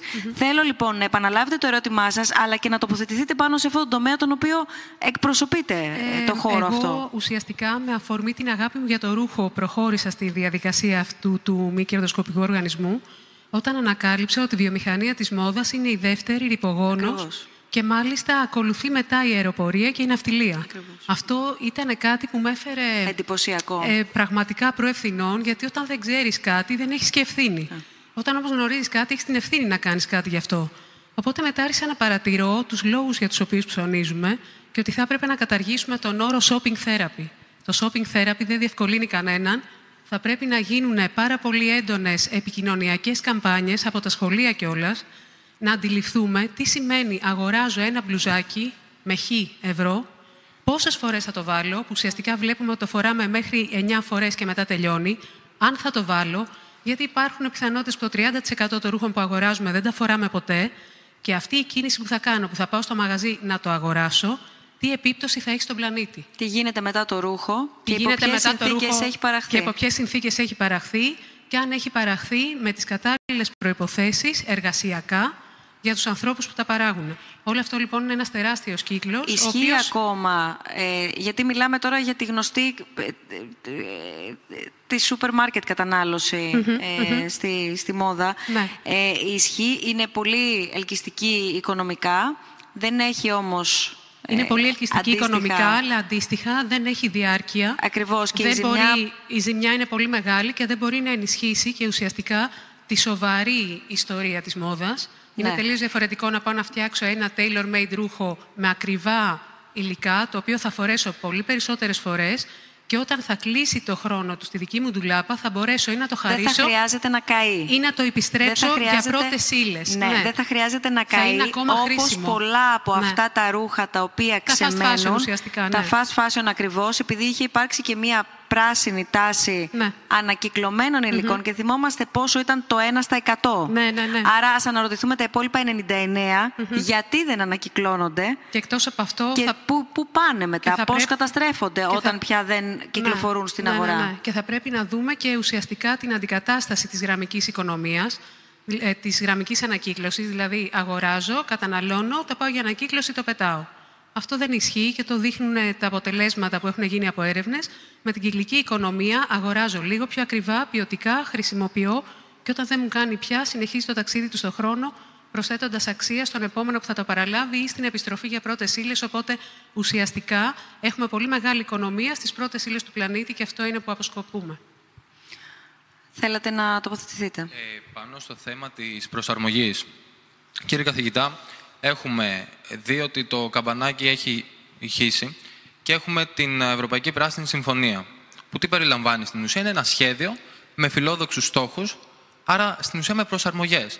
Προσαρμογές στην οικονομία, προσαρμογές στη γεωργία, προσαρμογές στις μεταφορές.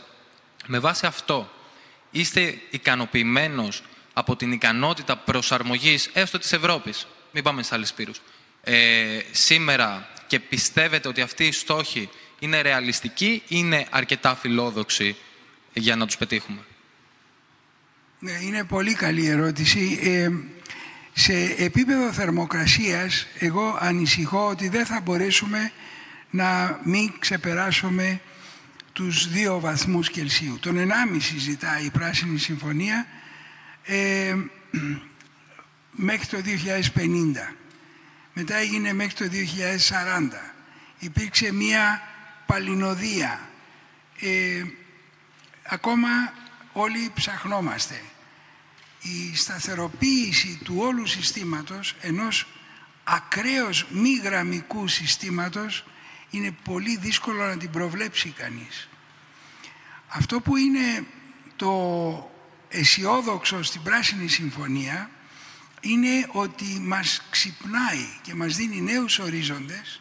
Πρώτον, αυτοί που θέλουν να βγάλουν λεφτά, να συνεχίσουν να βγάζουν λεφτά. Δεν τους το απαγορεύει. Αυτοί που θέλουν να προστατεύσουν το περιβάλλον με όποιο κόστος, τους επίσης τους ενθαρρύνει.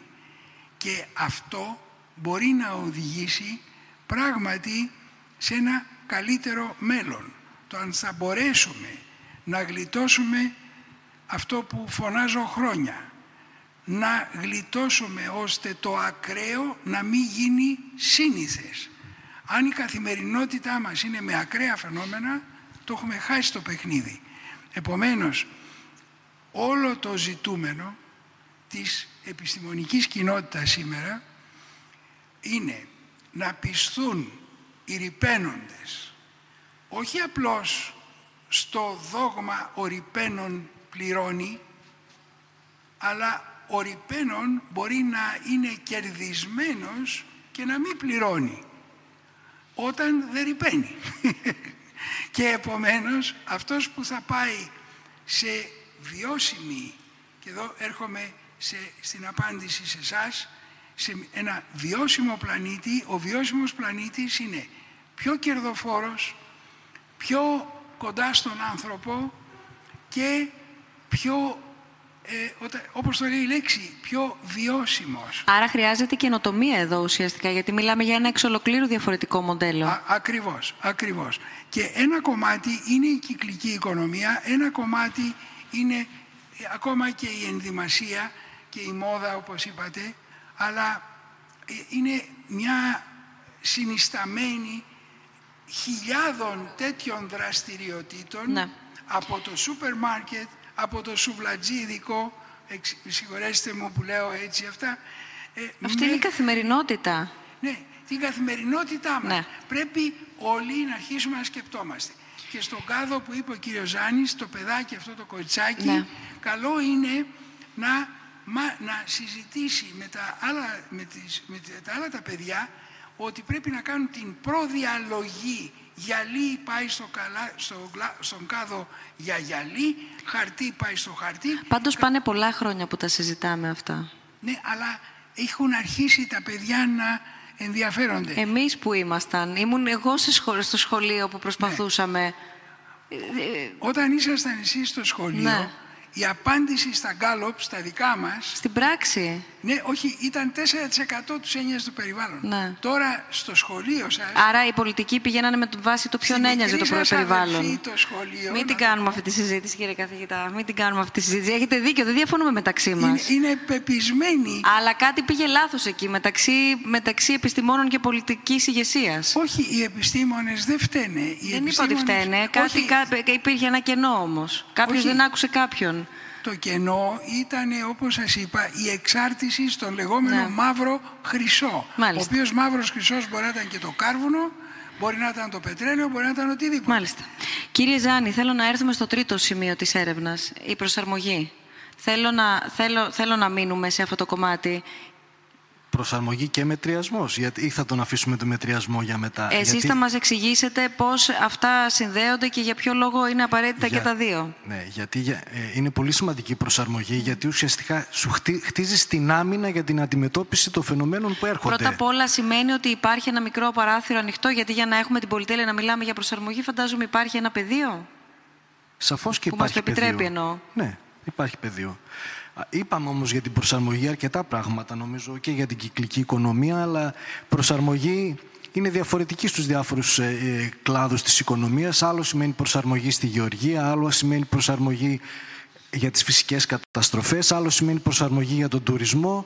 Ε, σε όλα αυτά χτίζεις όμως ένα σύστημα αντιμετώπισης ε, και, ε, για τα φαινόμενα τα, τα οποία έρχονται. Δεν λύνεις το θέμα στην, ε, στην ουσία του, στη βάση του. Έτσι.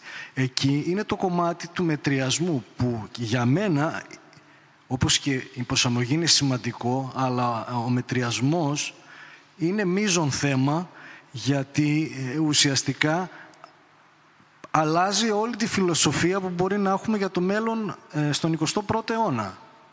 Και τι σημαίνει ε, μετριασμός. Είπαμε ότι και έχουμε καταλάβει ότι οι εκπομπές θερμοκηπικών αερίων, διοξιδίου του άνθρακα και άλλων, είναι επιβλαβείς και ουσιαστικά αυξάνουν τη, τη, θερμοκρασία του πλανήτη και έχουν άλλες επιπτώσεις. Ωραία. Και έρχεται και η, η Διακυβερνητική Επιτροπή για την Κλιματική Αλλαγή και λέει ότι με βάση τα δεδομένα που έχουμε και τις εκτιμήσεις που κάνουμε, ότι το πιο πιθανό, ο στόχος του 1,5 βαθμού Κελσίου που έχει θέσει και η Συμφωνία ε, των Παρισίων, θα τον ξεπεράσουμε. Ε, αυτό είναι μέση εκτίμηση, έτσι. Ε, τα, πρώτα, ε, τα πρώτα χρόνια της δεκαετίας του 2030. Αυτό είναι κάτι κοντινό, δεν είναι κάτι μακρινό. Και εκτιμά επίσης ποιο είναι το υπόλοιπο του διοξιδίου του άνθρακα που μπορούμε να εκπέμψουμε για να φτάσουμε το στόχο του 1,5 βαθμού. Επομένως, όσο καθυστερούμε, η μείωση που πρέπει, το υπόλοιπο του διοξίδιου του άνθρακα που πρέπει να εκπέμψουμε, που μπορούμε να εκπέμψουμε, ε, ουσιαστικά ε, κάθε έτος που περνάει οι μειώσεις πρέπει να γίνουν ακόμα μεγαλύτερες. Έτσι. Αυτό ουσιαστικά συνιστά το επίγον της δράσης σε παγκόσμια κλίμακα.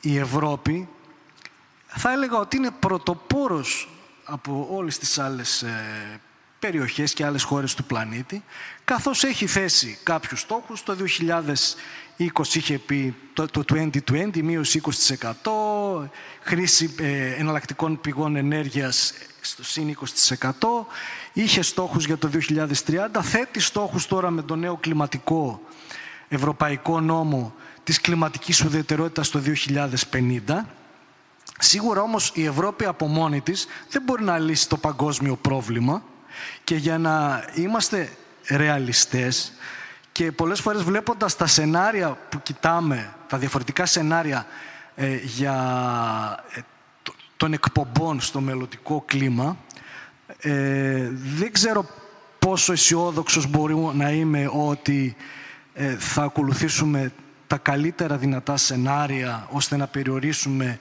τη θέρμανση του πλανήτη στον 1,5 βαθμό ή ακόμα και στους 2 βαθμούς ε, Κελσίου. Κάπου θα είμα, λέω είμαστε in the middle way, κάπου ενδιάμεσα, ανάμεσα στα πολύ ακραία, στα πολύ καλά και στα πολύ ε, ε, άσχημα σενάρια όπου δεν υπάρχει καθόλου μετριασμός. Αλλά αυτό και θα ήθελα να το, να το συζητήσουν και οι συνομιλητές μου, θέτει ένα προβληματισμό. Ωραία, μετριασμός, μείωση των εκπομπών. Πώς θα πάμε εκεί, αυτό είναι ένα ερώτημα πολύ σοβαρό, γιατί το έθεσαν και οι συνομιλητές εδώ, ότι ε, δίκαιη μετάβαση. Πώς θα γίνει αυτό; Και δεν είναι δίκαιη μετάβαση στην Ευρώπη, είναι δίκαιη μετάβαση παγκοσμίως. Θέτονται πολλά ζητήματα. Ακριβώς. Και δύσκολα διλήμματα. Και δύσκολα διλήμματα, ε, ακόμα και εντός ε, μιας χώρας πολλές, πολλές φορές βλέπεις και ακούς ε, διαφορετικές απόψεις ναι. για το πώς μπορούμε να φτάσουμε ναι. εκεί. Κοινός στόχος με ναι. δύσκολη ε, προσέγγιση του, του στόχου. Για να μην είμαι απεσιόδοξος ναι. όμως, ακόμα και τα πολύ καλά σενάρια ναι. προλαβαίνουμε. Αρκεί όμως να δράσουμε σε παγκόσμια κλίμακα τώρα.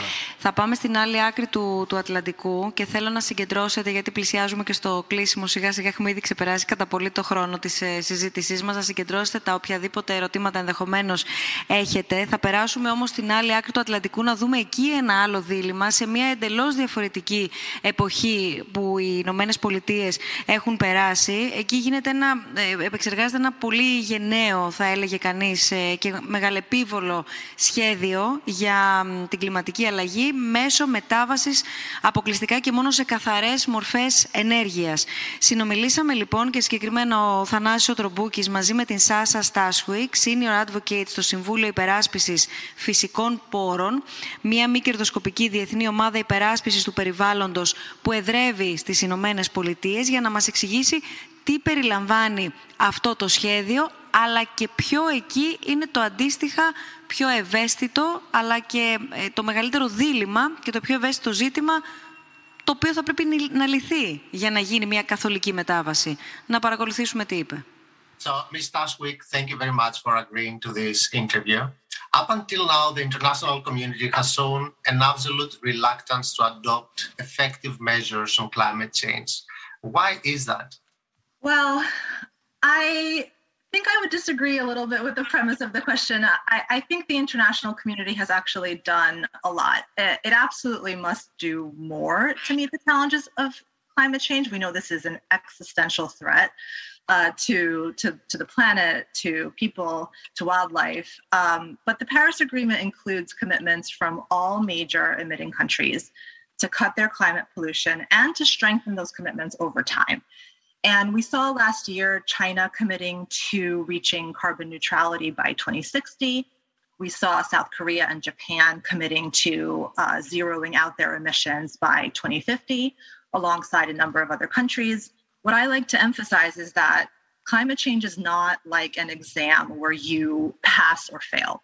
We can always do better at avoiding more warming. So, uh, really, you know, we need to celebrate uh, the progress to date and uh, just you know keep going.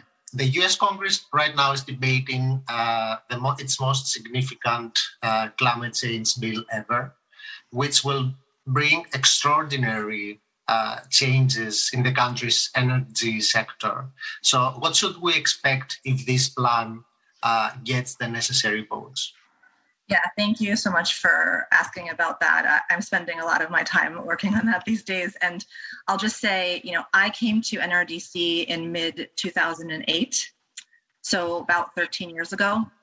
And that was the last time we had a window of opportunity this big to do something major on climate change. So for us at NRDC, uh, that means passing a strong budget bill, and we are focused on uh, four essential priorities. So the first is clean electricity, shifting to 100% clean sources of electricity by 2035. So this is, you know, really the, the, the backbone of the effort. Number two, clean transportation. Uh, in the United States, the transportation sector is now the largest source of climate pollution. And so, uh, what we saw coming out of the House, the investments in, in, in that bill, uh, would uh, you know dramatically deploy uh, electric vehicles and also support making reliable, modern public transportation options available to more people.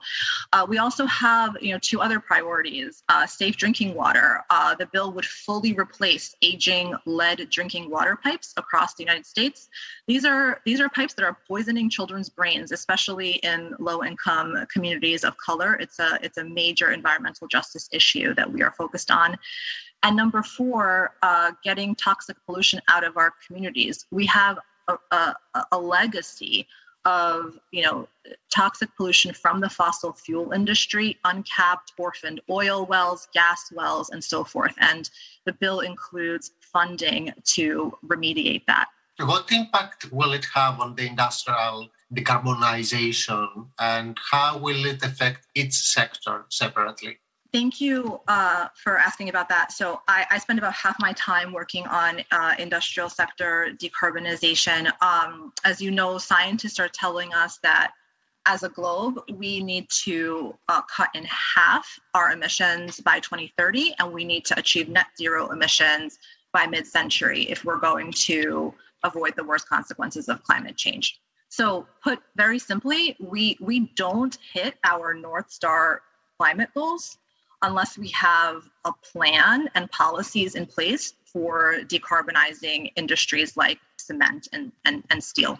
Really critically, the, the path to zero emissions for these sectors, it's not through obsolescence or replacement the way that we think about fossil fuel refining, for, for example the path to zero is through innovation. And we have to ensure that we have policies on the books today that incentivize investment today to deploy the advanced technologies that we know we're going to need in 2040 and 2050 to deeply decarbonize these sectors. So cleaning up these you know heavy industry it offers enormous emission reduction opportunities but it also offers an opportunity to invest in our manufacturing sector, global competitiveness, high quality jobs. I, I, know this is true in the United States. I'm sure it is true in other economies around the world. There's an enormous opportunity if we're going to be spending billions of dollars on infrastructure to build bridges, highways, roads, tunnels, you know, rebuild federal buildings. All of that construction you know some you know at least some of that construction but ideally all of that construction um, should be done using lower carbon materials να ξαναχτίσουμε ό,τι υπάρχει, αλλά, αλλά το πώς, υπό, υπό άλλο πρίσμα. Έχουμε πολύ λίγα λεπτά ακόμα στη διάθεσή μας, ε, δύο-τρία λεπτά το πολύ, οπότε αν θέλετε να κάνετε εν συντομία όμως παρακαλώ πολύ την, ε, το όποιο ερώτημα, ελάτε. Ευχαριστώ πολύ για το λόγο. Ε, εγώ θα ήθελα να θίξω το κομμάτι της παιδείας, γιατί ε, προηγουμένως ακούσαμε και από τους ε, αγαπητούς καθηγητές ε, πολλές φορές να αναφέρονται τη λέξη παιδεία. Άρα μιλάμε επί της ουσίας για, μια, για την περιβαλλοντική εκπαίδευση, για να το πάμε στα σχολεία. Κάτι το οποίο μας λείπει ή είναι σε μικρό Μειώνεται. βαθμό. Όπως μου έλεγε η κυρία Ευελπίδου πριν ξεκινήσουμε τη συζήτησή μας, ότι όσο περνούν τα χρόνια και όσο πάνε χειρότερα τα πράγματα, μειώνονται οι ώρες. Ακριβώς. Τι γίνεται, τι κάτι πρέπει να κάνουμε πάνω σε αυτό; Ενώ είναι κάτι το οποίο το χρειαζόμαστε περισσότερο από ποτέ, πρέπει τα παιδιά μας να μάθουν τι συμβαίνει, να καταλάβουν πώς πρέπει να φέρονται εκείνα μιας που εμείς δεν τα καταφέραμε για τους ε, εαυτούς μας. Και ταυτόχρονα, αφού θα ζήσουν σε ένα περιβάλλον πολύ πιο δύσκολο από αυτό που ζήσαμε εμείς, πώς θα προστατευτούν, χρειάζονται περισσότερο από ποτέ την περιβαλλοντική εκπαίδευση. Εμείς στα σχολεία μειώνουμε τις ώρες και στο δημοτικό στο μάθημα περιβάλλον και στο γυμνάσιο που είναι η γεωλογία. Άρα λοιπόν από εκείνη την πλευρά δεν υπάρχει ε, προφανώς αντίστοιχη πολιτική βούληση. Ταυτόχρονα έχουμε πάρα πολλά εκπαιδευτικά προγράμματα που γίνονται με πρωτοβουλία, αν το θέλετε, της κρατικής ε, μηχανής, των, ε, των φορέων ε, ε της, ε, της δημόσιας εκπαίδευσης. Υπάρχουν τόσοι πολλοί εκπαιδευτικοί που θέλουν να βοηθήσουν σε αυτό, Αλλά δεν υπάρχουν ώρες. Εάν τα βγάζει το σχολείο, δηλαδή κρατική είναι και η μία πρωτοβουλία, κρατική είναι και η άλλη, αλλά, ε, Αλλά δεν την υπάρχουν ίδια ώρα ώρες. όταν, όταν βγαίνει. Ναι. Υπάρχει μία Ναι. ώρα στην εβδομάδα. Ναι. Αυτό είναι. Συγγνώμη, η παιδεία είναι ευρύτατο θέμα. Ναι, αλλά από κάπου ξεκινάει. Ναι, ε, και το κάπου ε, έχει σχέση να κάνει σε κάθε βαθμίδα της εκπαίδευσης με διαφορετικό τρόπο. Ναι. Αλλιώς είναι η παιδεία στο παραμύθι του πατέρα και της μάνας στο παιδάκι, αλλιώς είναι η παιδεία του δασκάλου της πρώτων Ε, για όλη την αλυσίδα νομίζω και πρέπει για να όλη- μιλήσουμε και εδώ, γιατί αλλιώς όλη την είναι η αλυσίδα. παιδεία, ναι, αλλά η δικιά μας των καθηγητών, αυτό, αυτό είναι το χειρότερο, αυτό είναι πολύ σημαντικό. όπου πλέον. εκεί η παιδεία μας ίσως ε, μπορεί να αποκτούμε και κάποια υπεροψία, όλοι νομίζουν ότι τα ξέρουν όλα. Δεν είναι έτσι. Οι κλιματολόγοι είναι κλιματολόγοι, οι γιατροί είναι γιατροί και οι γεωλόγοι είναι γεωλόγοι. Δεν, δεν ξέρει ο καθένας, δεν υπάρχουν παντογνώστες. Υπάρχει λοιπόν ένα μείγμα τάσεως, τάσεων παντογνωσίας το οποίο πρέπει να το μειώσουμε γιατί είμαστε Μεσόγειοι. Το ίδιο πρόβλημα έχουν και στην Ιταλία, το ίδιο έχουν και στη Μάλτα, το ίδιο έχουν και στην Αλεξάνδρεια. Επομένως, εγώ Ε, νομίζω Γεωγραφικά όλοι εκείνοι που θα δεχτούμε πρώτοι και τις ε, συνέπειες της ε, κλιματικής εμείς θα τα δεχτούμε αλλαγής. πρώτοι και το θέμα της παιδείας που θέσατε πολύ σωστά ε, είναι εκ των όνου κάνευ, είναι το απαραίτητο εργαλείο όπως και η γενικότερη παιδεία. Έχουν φύγει, είπατε η περιβαλλοντική εκπαίδευση, έχουν φύγει τα τεχνικά, η καλλιγραφία. Υπάρχει καλλιγραφία. Εσείς που είστε αρχιτέκτον, δεν θα θέλατε να δείτε να υπάρχει έκφραση τέχνης, υπάρχει μουσική, υπάρχει ποίηση. Μάλιστα. Τι υπάρχει, συγγνώμη. Ναι, Όλα ε, αυτά απ- κάνουν την παιδεία που θα οδηγήσει στο τον Γιατί άνθρωπο θα είναι πιο ολοκληρωμένη; να πάει στο σωστό κάδο να ρίξει το γυαλί. Αφού υπάρχει επιτέλους αυτός ο κάδος. Άμα υπάρχει ο κάδος. Συγγνώμη, αλλά είναι και η δική μου γενιά. Είναι και η δική μου γενιά, η οποία επίσης δική μου γενιά έχει περάσει οικονομική κρίση, έχει περάσει κοινωνική κρίση, έχει περάσει η χώρα μου προσφυγική και περνάει ακόμα κρίση, για την οποία δεν μιλάμε κιόλας, και περνάει και την υγειονομική κρίση και δέχεται και όλη την κριτική από τις νεότερες γενιές για την κλιματική αλλαγή. Οπότε, Όχι, η δικιά μου. οπότε, Θα οπο- διεκδικήσω η δικιά τα σας πρωτεία. πόσο μάλλον, ναι, θα Η δικιά συμφωνήσω μου σε η αυτό. γενιά Αλλά είναι μα που έχουμε, φταίει. έχουμε φτάσει στο σημείο να φταίει πλέον και η δική μου γενιά. Ναι. Άρα εδώ υπάρχει μεγάλο πρόβλημα γενεών με πολύ μεγάλη ευθύνη της ανθρωπότητας. Άλλο ερώτημα υπάρχει; Να κάνω ένα μικρό σχόλιο μόνο. εδώ. Θέλω να... Α, Ελάτε, εντάξει. ε, πολύ γρήγορα, γιατί έχουμε ε, Αν δευτερόλεπτα εκπαιδεύσουμε για τα να σας παιδιά ακούσουμε. Μας, τα παιδιά μας θα σπρώξουν και τους μεγάλους. Όταν το οκτάχρονο μάθει τι πρέπει να κάνει, θα μαλώνει τη μαμά ή τον μπαμπά που δεν το κάνει. Άρα έχει προστιθέμενη αξία αυτό. αυτό. Σας ακούμε. Ονομάζομαι Ψωμιάδου Γεωργία. Δεν έχουμε ακούσει κανενός το όνομα. Στο τέλος θα, τα επαναλα... θα, θα αναφέρω όλων σας τα ονόματα, γιατί σας ακούμε αφού λέτε το όνομά σας. Είμαι Ελάτε. θεατρολόγος και αν έχουμε χρόνο ε, μου γεννήθηκε μία απορία με βάση το σήμερα, το τώρα, δηλαδή εποχή κορονοϊού. Η κλιματική αλλαγή μήπως επηρεάζει και τις ασθένειες και τον άνθρωπο τον ίδιο, δηλαδή μήπως βοηθάει στη μετάλλαξη των ιών, των ιώσεων, των λοιμόξεων, γενικότερα. Δηλαδή, εφόσον ακούω ότι το κύριο πρόβλημα που δημιουργεί η κλιματική αλλαγή είναι η άνοδος της- της θερμοκρασίας, ίσως ευνοεί τους ιούς, τις λοιμόξεις και όλα αυτά. Κύριε καθηγητά. Ε, ναι. Έχουμε κάνει σχετική μελέτη ότι το λιώσιμο των πάγων, ιδίως στη Σιβηρία, μπορεί να αποκαλύψει εδάφη και να αποψύξει παλαιοϊούς, έτσι ονομάζονται. Αυτούς τους παίρνουν οι άνεμοι και κυρίως τα πουλιά και του- μπορούν να τους μεταφέρουν ιδίως από τη Σιβηρία οι τροχές των πτηνών αλλά και των ανέμων είναι προς την Κίνα. Οκτώς στις 10 πανδημίες ιών προέρχονται από την Κίνα. Δεν είναι τυχαίο τα τελευταία 100 χρόνια. Και γι' αυτό είπαμε ότι κάτι πρέπει να συμβαίνει εκεί. Όταν τη στείλαμε για κρίση την εργασία, πέσαμε σε Κινέζους κριτές. Και ο ένας Κινέζος το έστελνε στον άλλον σαν μπάλα και τελικά έπεσε σε κάποιο Ευρωπαίο ο οποίος τα παιδέχθη και δημοσιεύτηκε η εργασία. Γενικά δεν βολεύει αυτή η υπόθεση ότι δηλαδή Αν λιώσουν όλοι οι πάγοι και αν αποψυχθούν παλαιοοί, θα έχουμε εκπλήξεις όπως τα ακραία φαινόμενα. Ελπίζω, α, τι να πω, η φύση να μην μας το επιφυλάσει και αυτό. Θα είναι το χειρότερο σενάριο από όλα. Θέλω να σας ευχαριστήσω πάρα πολύ όλους και όλες για τη σημερινή συζήτηση. Πραγματικά είναι ζωηρή η συζήτηση γιατί είναι καυτότατο το, το θέμα. Ευχαριστώ πάρα πολύ όλες και όλους που μας έχετε στείλει πάρα πολλά μηνύματα διαδικτυακά όσοι μας παρακολουθείτε. Ευχαριστώ πάρα πολύ τον Αναστάσιο Αψεμίδη, τη Βασιλική Αράλη, τον Νίκο Κάκαρη, τη Μαρία Τσιαδή, τον Πέτρο Αποστολάκη, τη Γεωργία Ψωμιάδου, τον Κωνσταντίνο Ειρηναίο Σταμούλη, την Αποστολή Ακόμη, τον Γιάννη Σαΐτη και τη Λιδία Κοτόρη για την παρουσία σας σήμερα εδώ στη, στη συζήτηση. Ήταν πάρα πολύ γόνιμο και παραγωγικό το ότι την κάναμε όλοι μαζί αυτή τη συζήτηση. Ευχαριστώ πάρα πολύ προφανώς τους ε, συνομιλητές, καθηγητές που ήσασταν εδώ μαζί μας. Κύριε καθηγητά, ευχαριστούμε για ακόμα μία φορά και για τον ε, υπέροχο και ιστορική σημασίας χώρο, την Ακαδημία Αθηνών, ο πρώτος, το πρώτο ερευνητικό, ο πρώτος ερευνητικός φορέας της χώρας μας. Κύριε Ζάνη, ευχαριστούμε θερμά. Κυρία Ευελπίδου, ευχαριστούμε πολύ και εσάς και για τις φωτογραφίες και όλο αυτό το υλικό για να μας το κάνετε και πιο ε, απτό αυτό για το οποίο συζητάμε και να καταλαβαίνουμε και πιο άμεσα πόσο άμεση, καταστροφική και πολλές φορές χωρίς να έχει τη γνώση ο άνθρωπος ε, είναι η δραστηριότητά του. Η συζήτησή μας παραμένει ανοιχτή, όλο το υλικό των διαλόγων όπως κάθε συζήτηση παραμένει στη σελίδα των διαλόγων snfdialogues.org.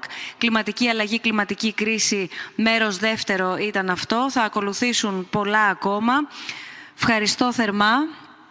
Ευχόμαστε αυτό το παράθυρο πραγματικά να γίνει ορατό από όλους και να αξιοποιηθεί με τον κατάλληλο τρόπο και να εξακολουθήσουμε να το, να, το βλέπουμε ανοιχτό, να μην, να μην κλείσει απότομα. Δεν θέλω να κλείσω απεσιόδοξα, αλλά νομίζω ότι αυτό είναι και το καμπανάκι που χτυπάει η επιστημονική κοινότητα.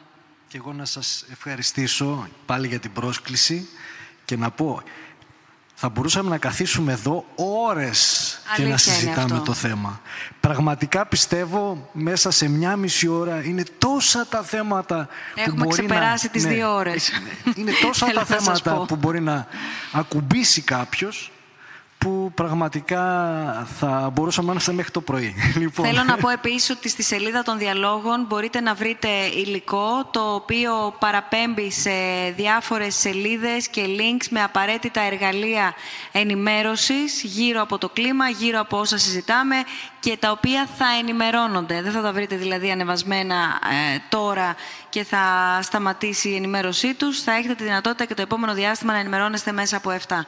Μία κουβέντα. Με μια ετυμολογία της λέξεως επιστήμων. Σημαίνει αυτόν που γνωρίζει καλώς. Αυτό είναι το επίσταμε, το ρήμα. Επομένως οι επιστήμονες γνωρίζουν καλώς ε, σύμφωνα με τις δυνατότητες του καθενός. Αλλά η συνισταμένη των επιστημόνων ποτέ δεν κάνει λάθος. Γι' αυτό η παράκληση να ακούγονται οι επιστήμονες, ιδίως όταν συμφωνεί η Να μιλούν και οι επιστήμονες πιο απλά στον κόσμο. Ναι. Και ευχαριστούμε πραγματικά Εμείς για ευχαριστούμε. την πρόσκληση και Μία τον κουβέντα. κύριο Τρομπούκη για όλα αυτά τα Ο ωραία κύριος που μας Τρομπούκης έφερε. έχει κάνει μεταπτυχιακό στο, στο περιβάλλον για αυτή Ναι, τη συζήτηση. και Κυρία ήταν- Μελπίδου, μία κουβέντα για να Ευχαριστώ κλείσουμε. και εγώ και καλή συνέχεια να κάνετε πάντα τέτοιες, ε, τέτοιους διαλόγους ώστε να φέρνετε πιο κοντά την επιστημονική ε, γνώση στον κόσμο. Ευχαριστούμε πολύ. Ευχαριστούμε. Ανανεώνουμε τη συνάντησή μας στους διαλόγους Οκτωβρίου. Καλή συνέχεια σε όλους.